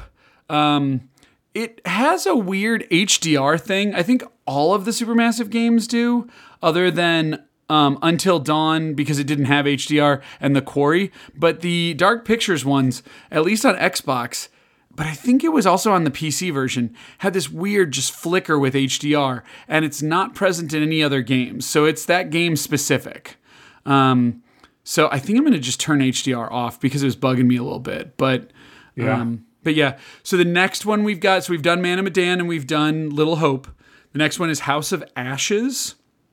It takes place in um, the desert, and it's a bunch of military people who it kind of looks like the Descent. They like end up in a cave and awaken some evil. And then the last one just recently came out, which was Dark Pictures, The Devil in Me. It's the final part of. Um, uh, sorry, I always make a joke that it's like about fucking the devil because the devil in me. Um, Right. And then I used the wrong inflection for that. I think most people who read the title of that game would be called Devil in Me, right? Like like an introspective kind of like the devil that yeah. I am. Well, you know, and I made it sound I'm like with you. the devil's in me. But anyway. I'm with you. I'm, I'm with you on that one. so so we will be we will be playing all of these um i have them all um so but yeah we'll soon be doing um house of ashes and then we'll wrap up with devil and me but it'll be a while um and then we're probably getting around to the annual you know right around when summer starts gotta replay the quarry again um but uh but yeah yeah, those those games are still good. I enjoy them. Um, and if Little Hope is the worst one, and I enjoyed that one quite a bit, we actually thought that one was a little better than Man of Medan, in our opinion. But who knows? Yeah, I, I, you know, Man of Medan, I remember it was okay. Um, what was the first one again they made? Uh, the Until Dawn. Until Dawn. I remember that game just because it all went to shit at the end. and like, like I think like two people lived in mine. and one of them was that that real bitchy girlfriend. Ah, The real Asian chick, mean one. Alice, I think. I forget her name, but it was like people let her die on purpose, but I can't do it. Like I gotta try hit those button presses, and so the fact that she lived and she was still talking shit like during the credits, I was just like, ugh. The last chapter has a really hard, um, and I'm so glad they don't do this anymore. Um, there was a really hard way to keep Hay- Hayden Panettiere alive because you had to hold the controller still, and they do something with that. Like people have proven it, where like if you actually hold the controller still, oh, I proved it. If I put the controller down, I laid it You on ta- a I remember that. hardwood You taught- floor, and it failed. And it's like, well, yeah, because they move around and they want you to move the controller. And I was like, but it says don't move the controller. And that is something that really has been pissing me off with games lately, where you give instructions and then you don't want me to follow those instructions. Mm-hmm. That bugs the shit out of me. Oh yeah, And so, I can yeah. So that's one where I think I do have the trophy for letting them all live because I've played Until Dawn like five times. I think I wow. did get lucky once the first time, and ha- that's what it was. The first time I had Hayden Panettiere live, and I survived holding that still, and that was like in my hands. But Josh, the um, the the guy who's played by Rami Malek, he hmm. getting him to live through the whole game is a challenge. You need to know some very specific things about that that I could only figure out in a guide. You have to I get here's how I'll say it, Trees. You have to make some decisions that don't seem logical and it saves his hmm. life. And so I remember I beat the game and I everyone lived and I thought I was going to get the trophy for everyone living, but the person who died was Rami Malek. And in those games, if you start a whole new campaign over, your progress is wiped. But if you go just replay a chapter, it will rewrite that chapter. And then, as long as you stop at the end of that chapter, it will um, just pretend your whole game timeline still exists the same, other than that single chapter you replayed. So that was how a lot of people did it. But I, just because I like fun, had restarted the whole game at least a couple of times by the time I learned that. Um, I also think it's really stupid that when you restart a new game, they wipe collectibles. Because I hate piecemealing your way through it, right? It gamifies it too much. But it is what it is. Um, A lot of people are like, well, the reason you want to keep a completed playthrough is because those games are, especially Until Dawn, it's really long. It's like a nine hour, 10 hour game. And maybe you don't want to play through all of the plot stuff that's kind of, you know, second nature to you once you've played the game a couple of times. You just want to jump into some of the more active stuff. You can jump straight into like six hours in or something. So I get that. But anyway. Um, next up, let's talk about. Oh shit. Okay. Um. Anyway, sorry about that. Um. So uh, next up, Arkham. I've been on a Batman kick lately, as you could probably tell, and I had been playing Arkham Origins Blackgate. Do you remember this game? I think I talked about it on a previous episode. yeah, I yeah. This is like a Metroidvania that was on the 3DS and the Vita, and then it later That's came to right. consoles. Um, I was playing it on the Steam Deck. I have it on Steam, and I was playing it on the Steam Deck because I was one of those people who bought at launch Arkham Knight on PC. I had a strong gaming PC at the time. I had just bought my 2080 right when the 20,000 cards came out or whatever. Maybe I had bought a 1070 or something. It doesn't matter what. But I had a new graphics card and I thought, you know, they were saying, oh, Arkham Knight runs like shit on PC. Don't buy it. And I was like, no, I think I'm going to buy it. And then I didn't buy it. And then in the first month of it coming out, it was tanking so bad on PC that like secondhand key retailers like Green Man Gaming and CD Keys and stuff like that were selling it for like 12 bucks with the season pass. And so I bought it for like 12 bucks. And then as a make good, um, Rocksteady apologized for the quality. And about six months into the game being out, they had fix the PC version, but to to make as a make good, they unlocked every single Arkham game for free on your Steam account. So that's how I end up getting all these games. Anyway, I've been playing it and it left a good first impression on the Steam Deck, but then I've switched over and started playing it on PC. I have my new gaming PC. It can render it at 4K. and it's hilarious oh, yeah. to watch it because the GPU is running at 5% and the CPU is running at 1% because it's a fucking 3DS game. Um, but uh, it it starts off feeling like a 2.5D, like a side scrolling with semi polygons Metroidvania version, which the Arkham games are kind of Metroidvanias to begin with. But like it, it starts off that way and it quickly devolves. So over the last like week, I've been trying to find the fun in this game. I'm about two and a half hours in now. I'm about three and a half hours in when I quit it, and you just learn that this design was very lazy, and this developer.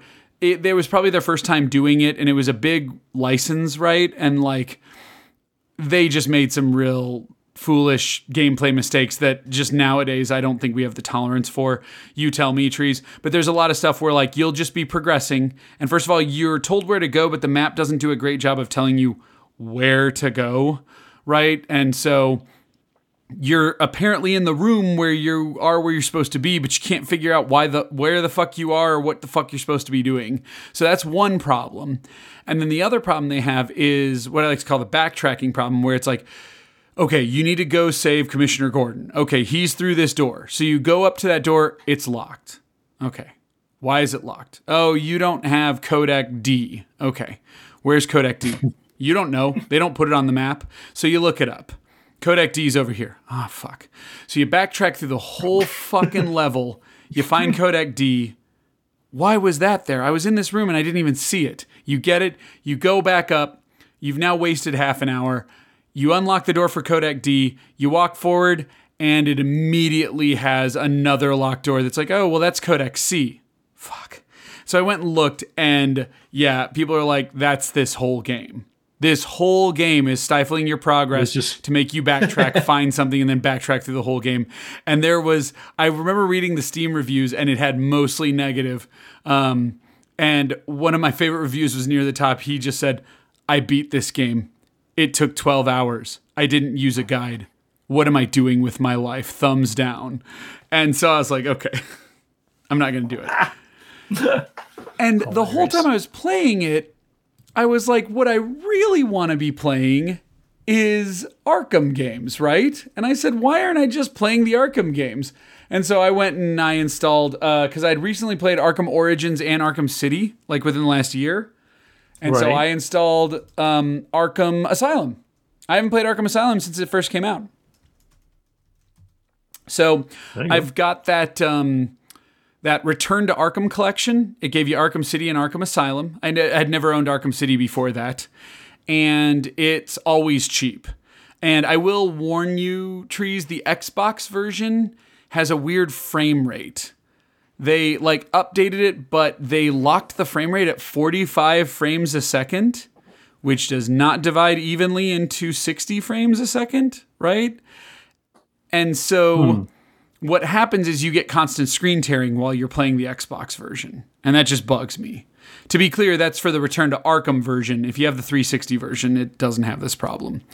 Um, on the PlayStation, though, the Return to Arkham collection is locked at 30 frames a second. And so that, you know, they just double the frames up to make it evenly into 60. And so it's smooth. So anyway, I played about probably two hours of Arkham Asylum. That game's really good, really enjoying it. I don't think there's anything else to say, but I was very hmm. happy that I jumped into it again. So I'm guessing you've played Arkham Asylum before. Yes, I. That was um we've talked about before. That was the only game that I played and beat on the OnLive game service. Oh, that's right. yes, we have talked about this many times. Yes. so, so, there you go. But uh, and and again, I do have it on PC as well. But at the time that I bought this, I did not. so yeah. Um, and then last but not least, we will come to the end. And this won't take me too long to talk about trees, but I do think you might have some questions. I have been playing Atomic Heart. So, okay. um, like you, I was very interested in it. It is a game that is takes place in the early 50s, and it's what if World War II ended with Russia being the victors. So, and I, I, I thought it was weird that it was kind of phrased that way because I thought Russia helped the Allied party. I'm fairly certain Russia helped us take Germany. Um, but I digress. Um, mm-hmm.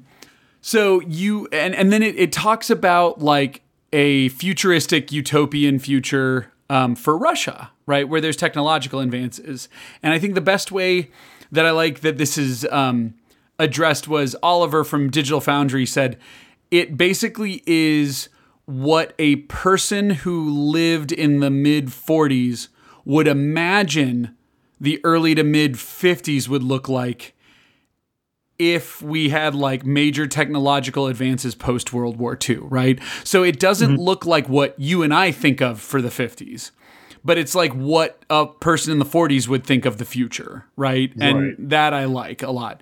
So there's a lot of mechanics, a lot of weird spinny designs, lots of like wind up stuff. It kind of looks like wind up tops and stuff like that. And of course, especially early on, you're fighting a lot of robots. There's a lot of android like right. characters you are fighting, or bots. There are straight up bots in this. There's just fucking droids everywhere, like fucking Star Wars. Um, but like you said, it's very Bioshock esque. So they're they're very like again late 40s, early 50s. Um, kind of robot design. Lots of springs everywhere. Um, and I'm not going to lie, Atomic Heart's story is not holding me at all. I do okay. not care for the story of this game. That said, I don't know that that matters much. But this game is. Oh, and I just want to point something out up front. I'm playing this on PC. It runs fine on anywhere but there are weird glitches and hitches that were on Xbox and PlayStation um, that and and mostly Xbox. Xbox is struggling with some optimization. Don't worry, I don't think you'll notice anything. Trees. It tries to hit 60 frames a second. It usually hits mid to upper 50s. Um, PlayStation seems like a good lock 60, but there are some graphical glitches that are also on the Xbox side, and I don't think you'll notice any of them. To be honest with you. On PC, those are all alleviated. Plus, the if you have a a PC like mine, you can power your way through it. It's a good way to test my way through my new 4070, which is running admirably. Um, regardless of where you play it, I gotta tell you, this game's gorgeous. But I want to yeah. come to the technical stuff and the visuals last because I have nothing but delightful things to say about it. So, first and foremost, of the negatives, the story, eh there is a fuck ton of it though. The opening hour of that game has nothing. You do nothing trees, but see canned animations and then walk somewhere and see more canned animations. It is just plot, plot, plot, plot, plot, plot, plot, plot, plot. You do nothing action oriented. You shoot nothing, you hit nothing, you do nothing. You just hmm. soak up this world. And I I guess I like it, and I guess technically that's what Bioshock Infinite did. But uh, yeah, no, it just it it felt so slow and sluggish for me. I was like, mm. fuck.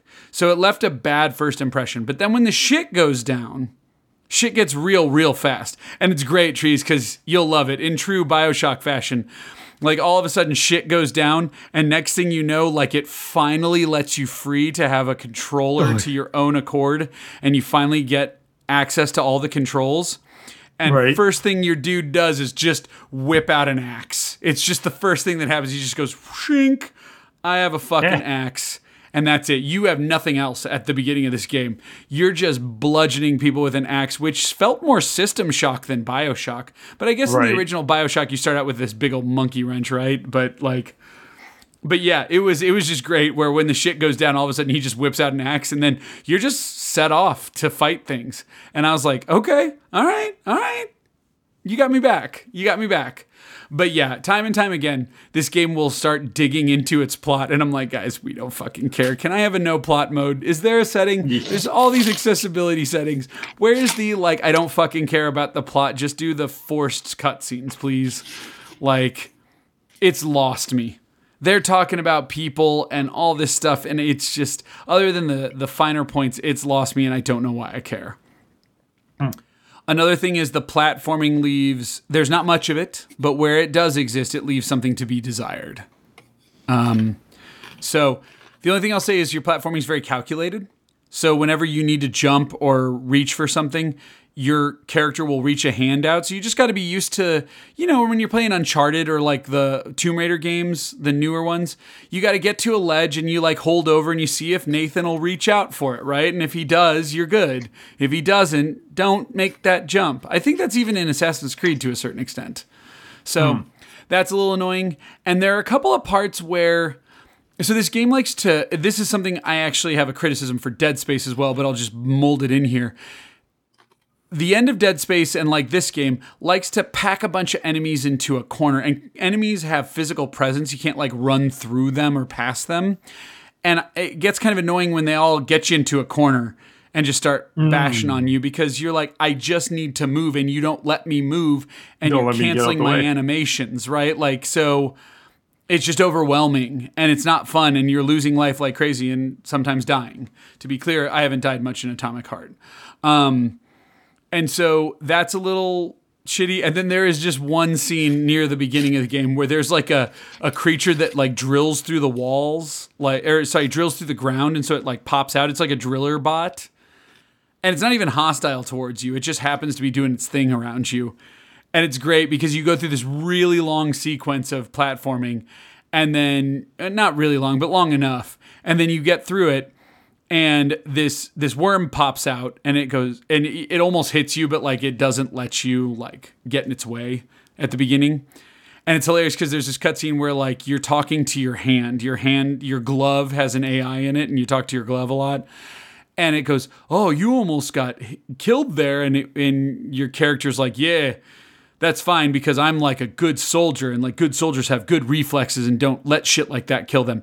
And almost immediately a new version of that comes and zigzags through and you have to know to like run away from it and run back to where you were previously. And if you don't do that, you die immediately and then you have to redo the whole situation. And I'm like, Oh. so there's a couple of parts in Atomic Hearts. They're few and far between. I'm about three or four hours into it. But there are situations where it's like, fuck, I had to die on that to know it was coming Right. right? And again, that's a tactic being utilized a lot in games right now, like more indie games, but it's in big games as well. And it's just like, guys, can we not do this? Like escort missions, let this go away. Don't kill me to teach me something. Like mm-hmm. we, that was annoying in the Nintendo days. I don't need to learn this. And I notice it mostly by I'm sorry to pick on them, European studios. European studios seem to still feel that like that's okay. That's the way we do stuff. I grew up on my mm-hmm. ZX Spectrum where they fucking killed me and that was how they taught me how to be better.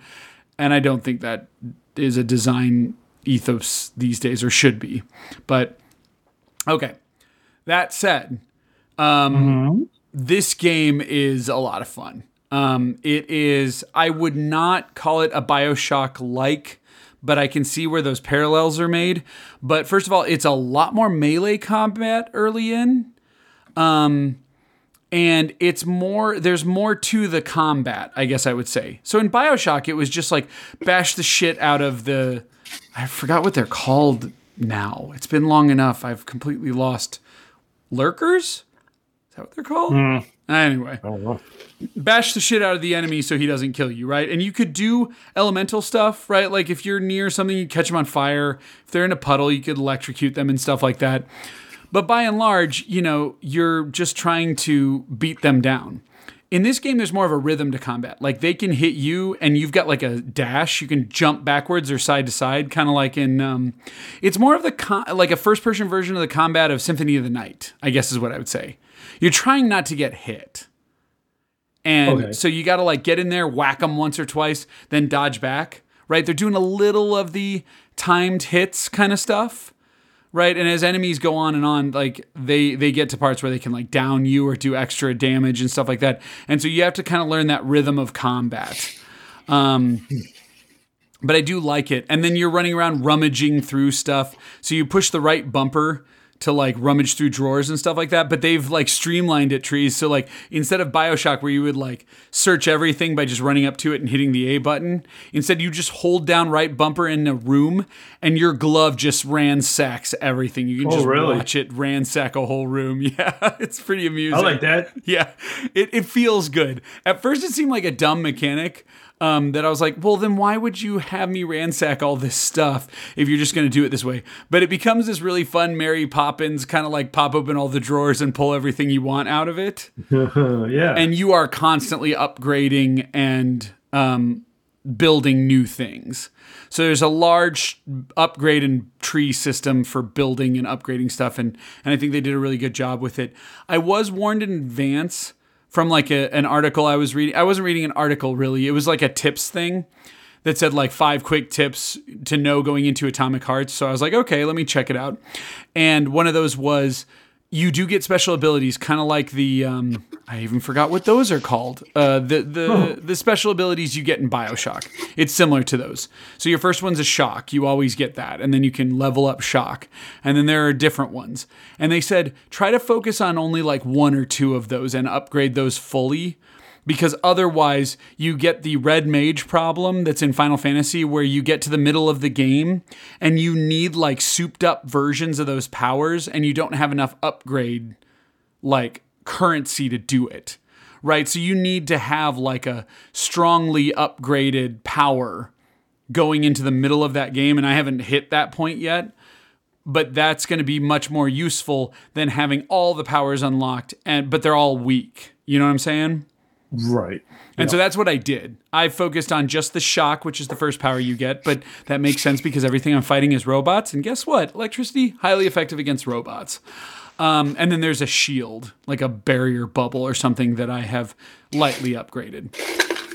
Um, but yeah, and and it's it's amusing in certain ways, man, because like there's weird, yeah, some of the weird stuff that's like new, um, uh, that's like new technology or something is like they they've made like jello that can like gelatinous substance that can be everywhere. And so the way this game makes traversal kind of fun is you'll just see like a gelatinous just blob of what looks like transparent jello and you can jump into it and swim through it and then it'll be a way where you can get to like an upper ledge or something. So that's that's kind of fun.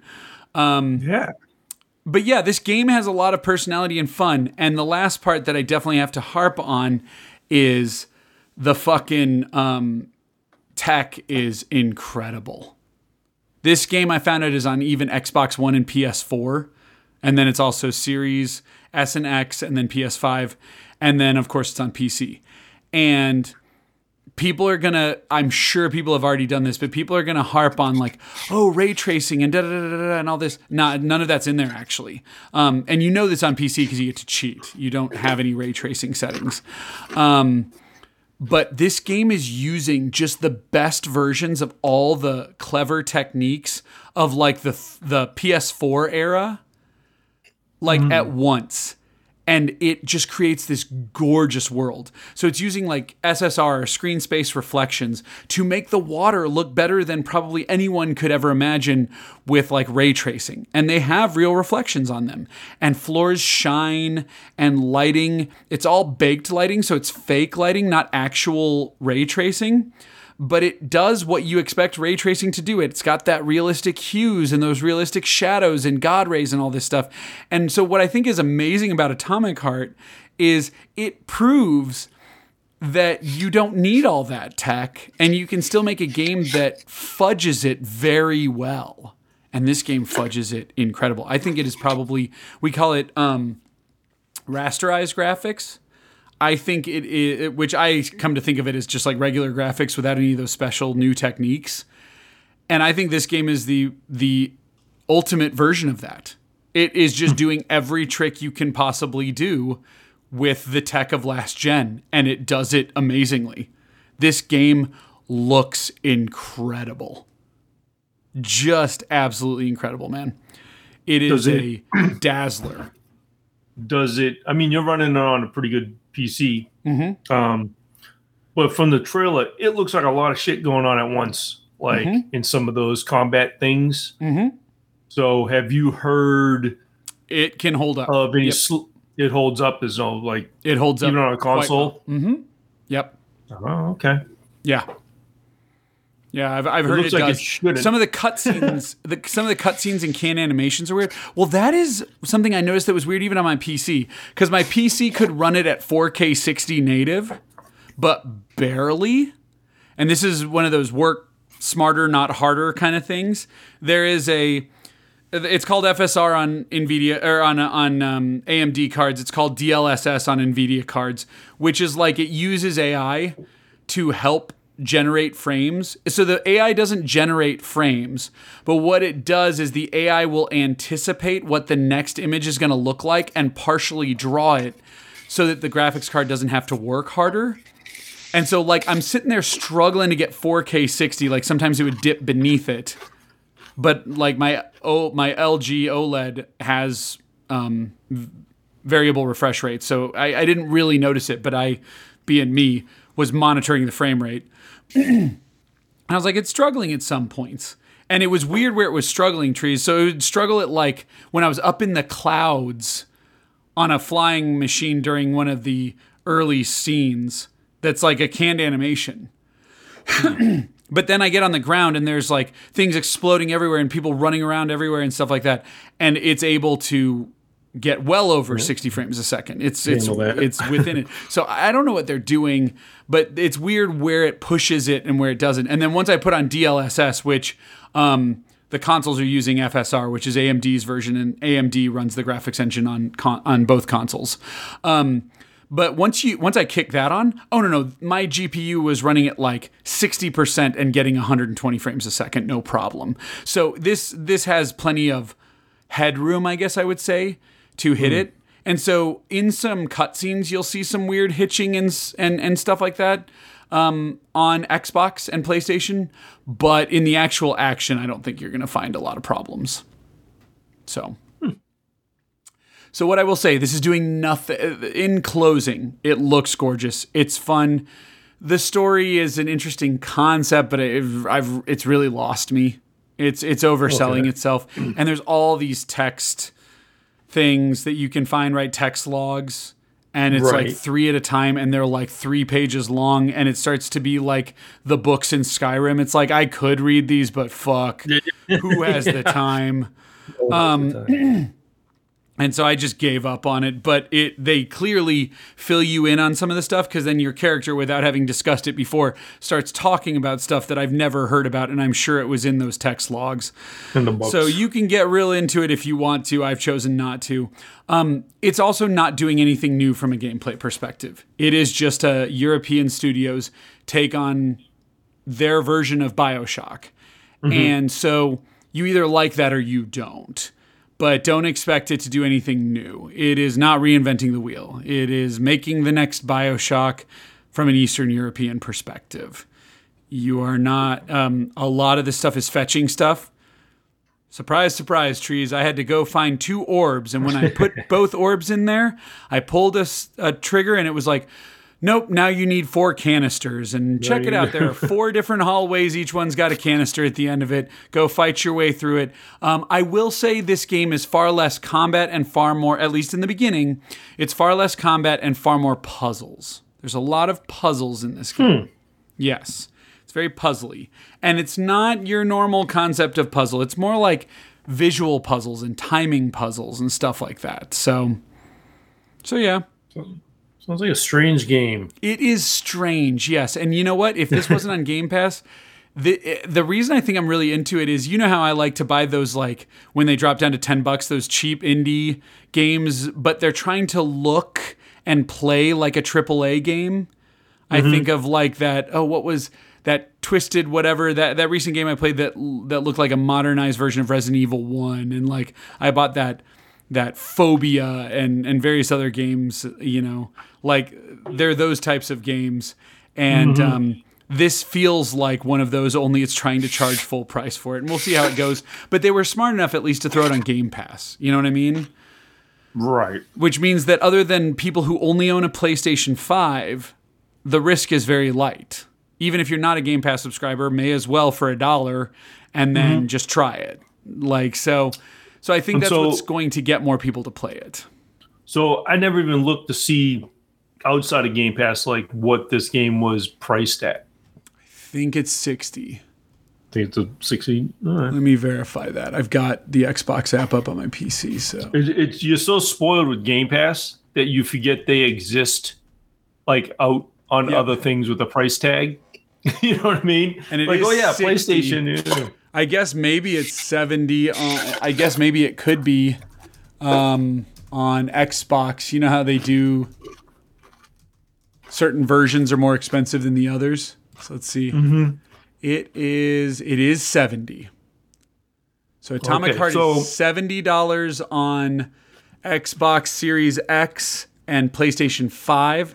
It is $60 on PlayStation 4, PC, and Xbox One. But And it is one of those ones where You Huh? Oh no, actually, uh, it looks like it's got both versions on the disc and it's 70 across the board on disc on console. in your opinion, as of right now, not worth seventy No. bucks. No, this game is a great $40 buy it day one recommendation. Okay. um, and if you have Game Pass, it's great.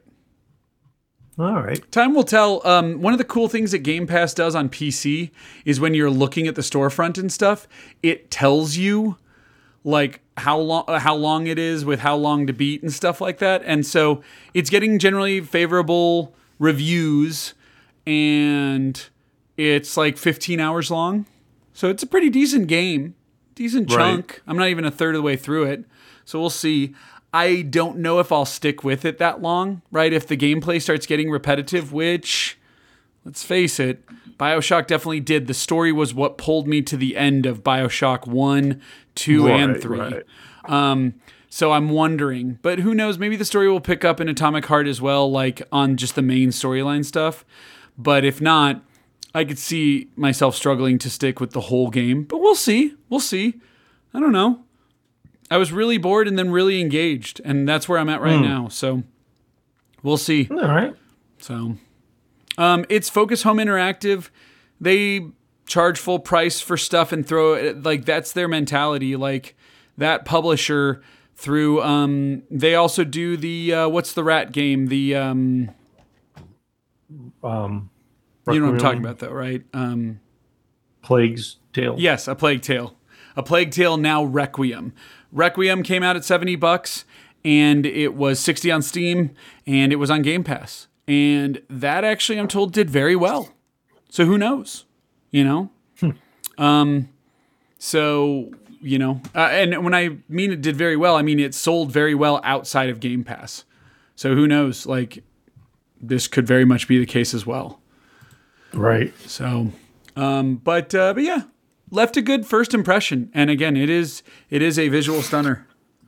Yeah, I I, it will be. You know, after the darkness of Dead Space, Yes, it looks it looks colorful. Like it looks bright to me. and it is. So- It is. Um, So you know, um, what I will say was that's why I kind of needed Arkham because I needed a change of pace because I was about to start Deathloop and I was like, uh, Atomic Heart seems. I do think.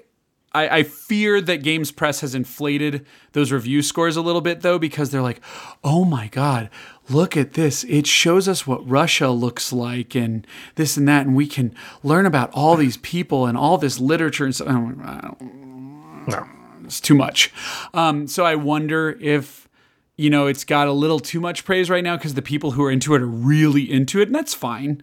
But like, I'm not as into what Atomic Heart's putting down from a world building and plot kind of thing. But I am down into how gorgeous it is and what it is. Right. Also, this game's horny. Um, your upgrade bot is very horny, as you will experience. Um, so, and I know bots? the kids. What? Horny bots. Yes, and I know the kids love horniness, right? The the Gen They love Zers love love when you're horny, when you're really horny, and when you're really sexual, they love it. So, um, have fun with that. You're not fucking the bots, to be clear, or at least not yet. Um, but Not yet. they're but the bots are horny. There's always wiggle room. yeah, no pun intended. Um, but uh, but yeah, so so we'll see, we'll see. But yeah, uh, Deathloop is also very like I, I you know Arkane Studios is kind of like high head up its own ass kind of writing. I'm sorry to be kind of critical of them in that way, but I never really connected with it on Dishonored, and so. Um, you know, I don't know. Deathloop is the one that most people who love Arkane don't, you know, love Deathloop, which means I'll probably love it. But I was like, eh, do I want to do Atomic Heart is to a certain extent an immersive sim, and it's like, do I want to do two immersive sims at the same time? Fuck no, I don't. so that's why. So we'll see how long Atomic Heart keeps my attention. So, but All right. yeah, it's very promising at the beginning. So. I like that. And that's it. And hey, look at that. We hit the three hour mark. We managed to do it again. How? How's We're so happen? consistent. So, but, How's, how's this happened to us? yeah. and with that, there's that. Uh, I will, I want to remind you and some others also that PlayStation 5 uh, instant game collection, if you have PlayStation Plus, is going away. oh, Yes. So once you redeem those games, they will forever be in your library. And just if your Plus slips away, you won't have access to them. But if you re engage Plus, you can get them again. Um, but soon, once those go away, they're just gone for good. And I'm hoping it's not sometime in February, that it's actually in March when that happens. So, as a reminder to you and anyone else out there who has recently or within the last year acquired a PS5, has Plus and they- hasn't gone and just added all those things to your library, go do that. are they are they under um their own tab or are they mixed Yes. in? So with if you all go into shit? Plus, there is it's called like the Instant Library or Instant Game Collection or something. and I'll it's it's it's some games you may already have. Like there's Monster Hunter World, and and maybe it's stuff you're not even interested in, but it's like yeah, Monster Hunter World. Um, there's a lot of PS4 stuff like Ratchet and Clank, not the newest one, Hmm. the old Ratchet and Clank 2018 one. Um, there's like uh, oh, what is it? Um, Infamous, Second Son, that's in there. Stuff like that. So all right. just right. Mortal Kombat XL or Mortal Kombat 10, I think it was. So like, Mm-hmm. I think even Street Fighter 5 was in there, but that one might be a mistake. That might be was given away at something else. But yeah, Mm-hmm. You might want to just go check it out and just add anything you want or add them all. Fuck it. And remember, you don't even have to be on your PS5. No, wait, you do have to redeem those on your PS5. You cannot redeem them on the app. That's right. On the app. So, yeah, because they have to make sure you're redeeming it on a PS5. So, but it's something to go check out, take advantage of. I think they put some good ones on there. I think God of War might even be part of that. I think God of War is on there. Yeah, Maybe so- the Uncharted's are on there. Yeah, at least some of them. So worth checking out. At All least right. four. I think Uncharted Four is definitely part of it. Right, right. But anyway, might have downloaded some of those. So yeah. So if you have them, great. But like, it's worth. Ch- I know Until Dawn's on there. So if you anybody doesn't have a digital copy of Until Dawn, Bloodborne's on there. It's another big one. Those are ones worth adding to your collection, right? Like, just in case you'd ever want to play them. Um, but yeah. So for sure. all right. Well then, I guess we will call this to a close. So until next week, Sure. happy gaming. Later.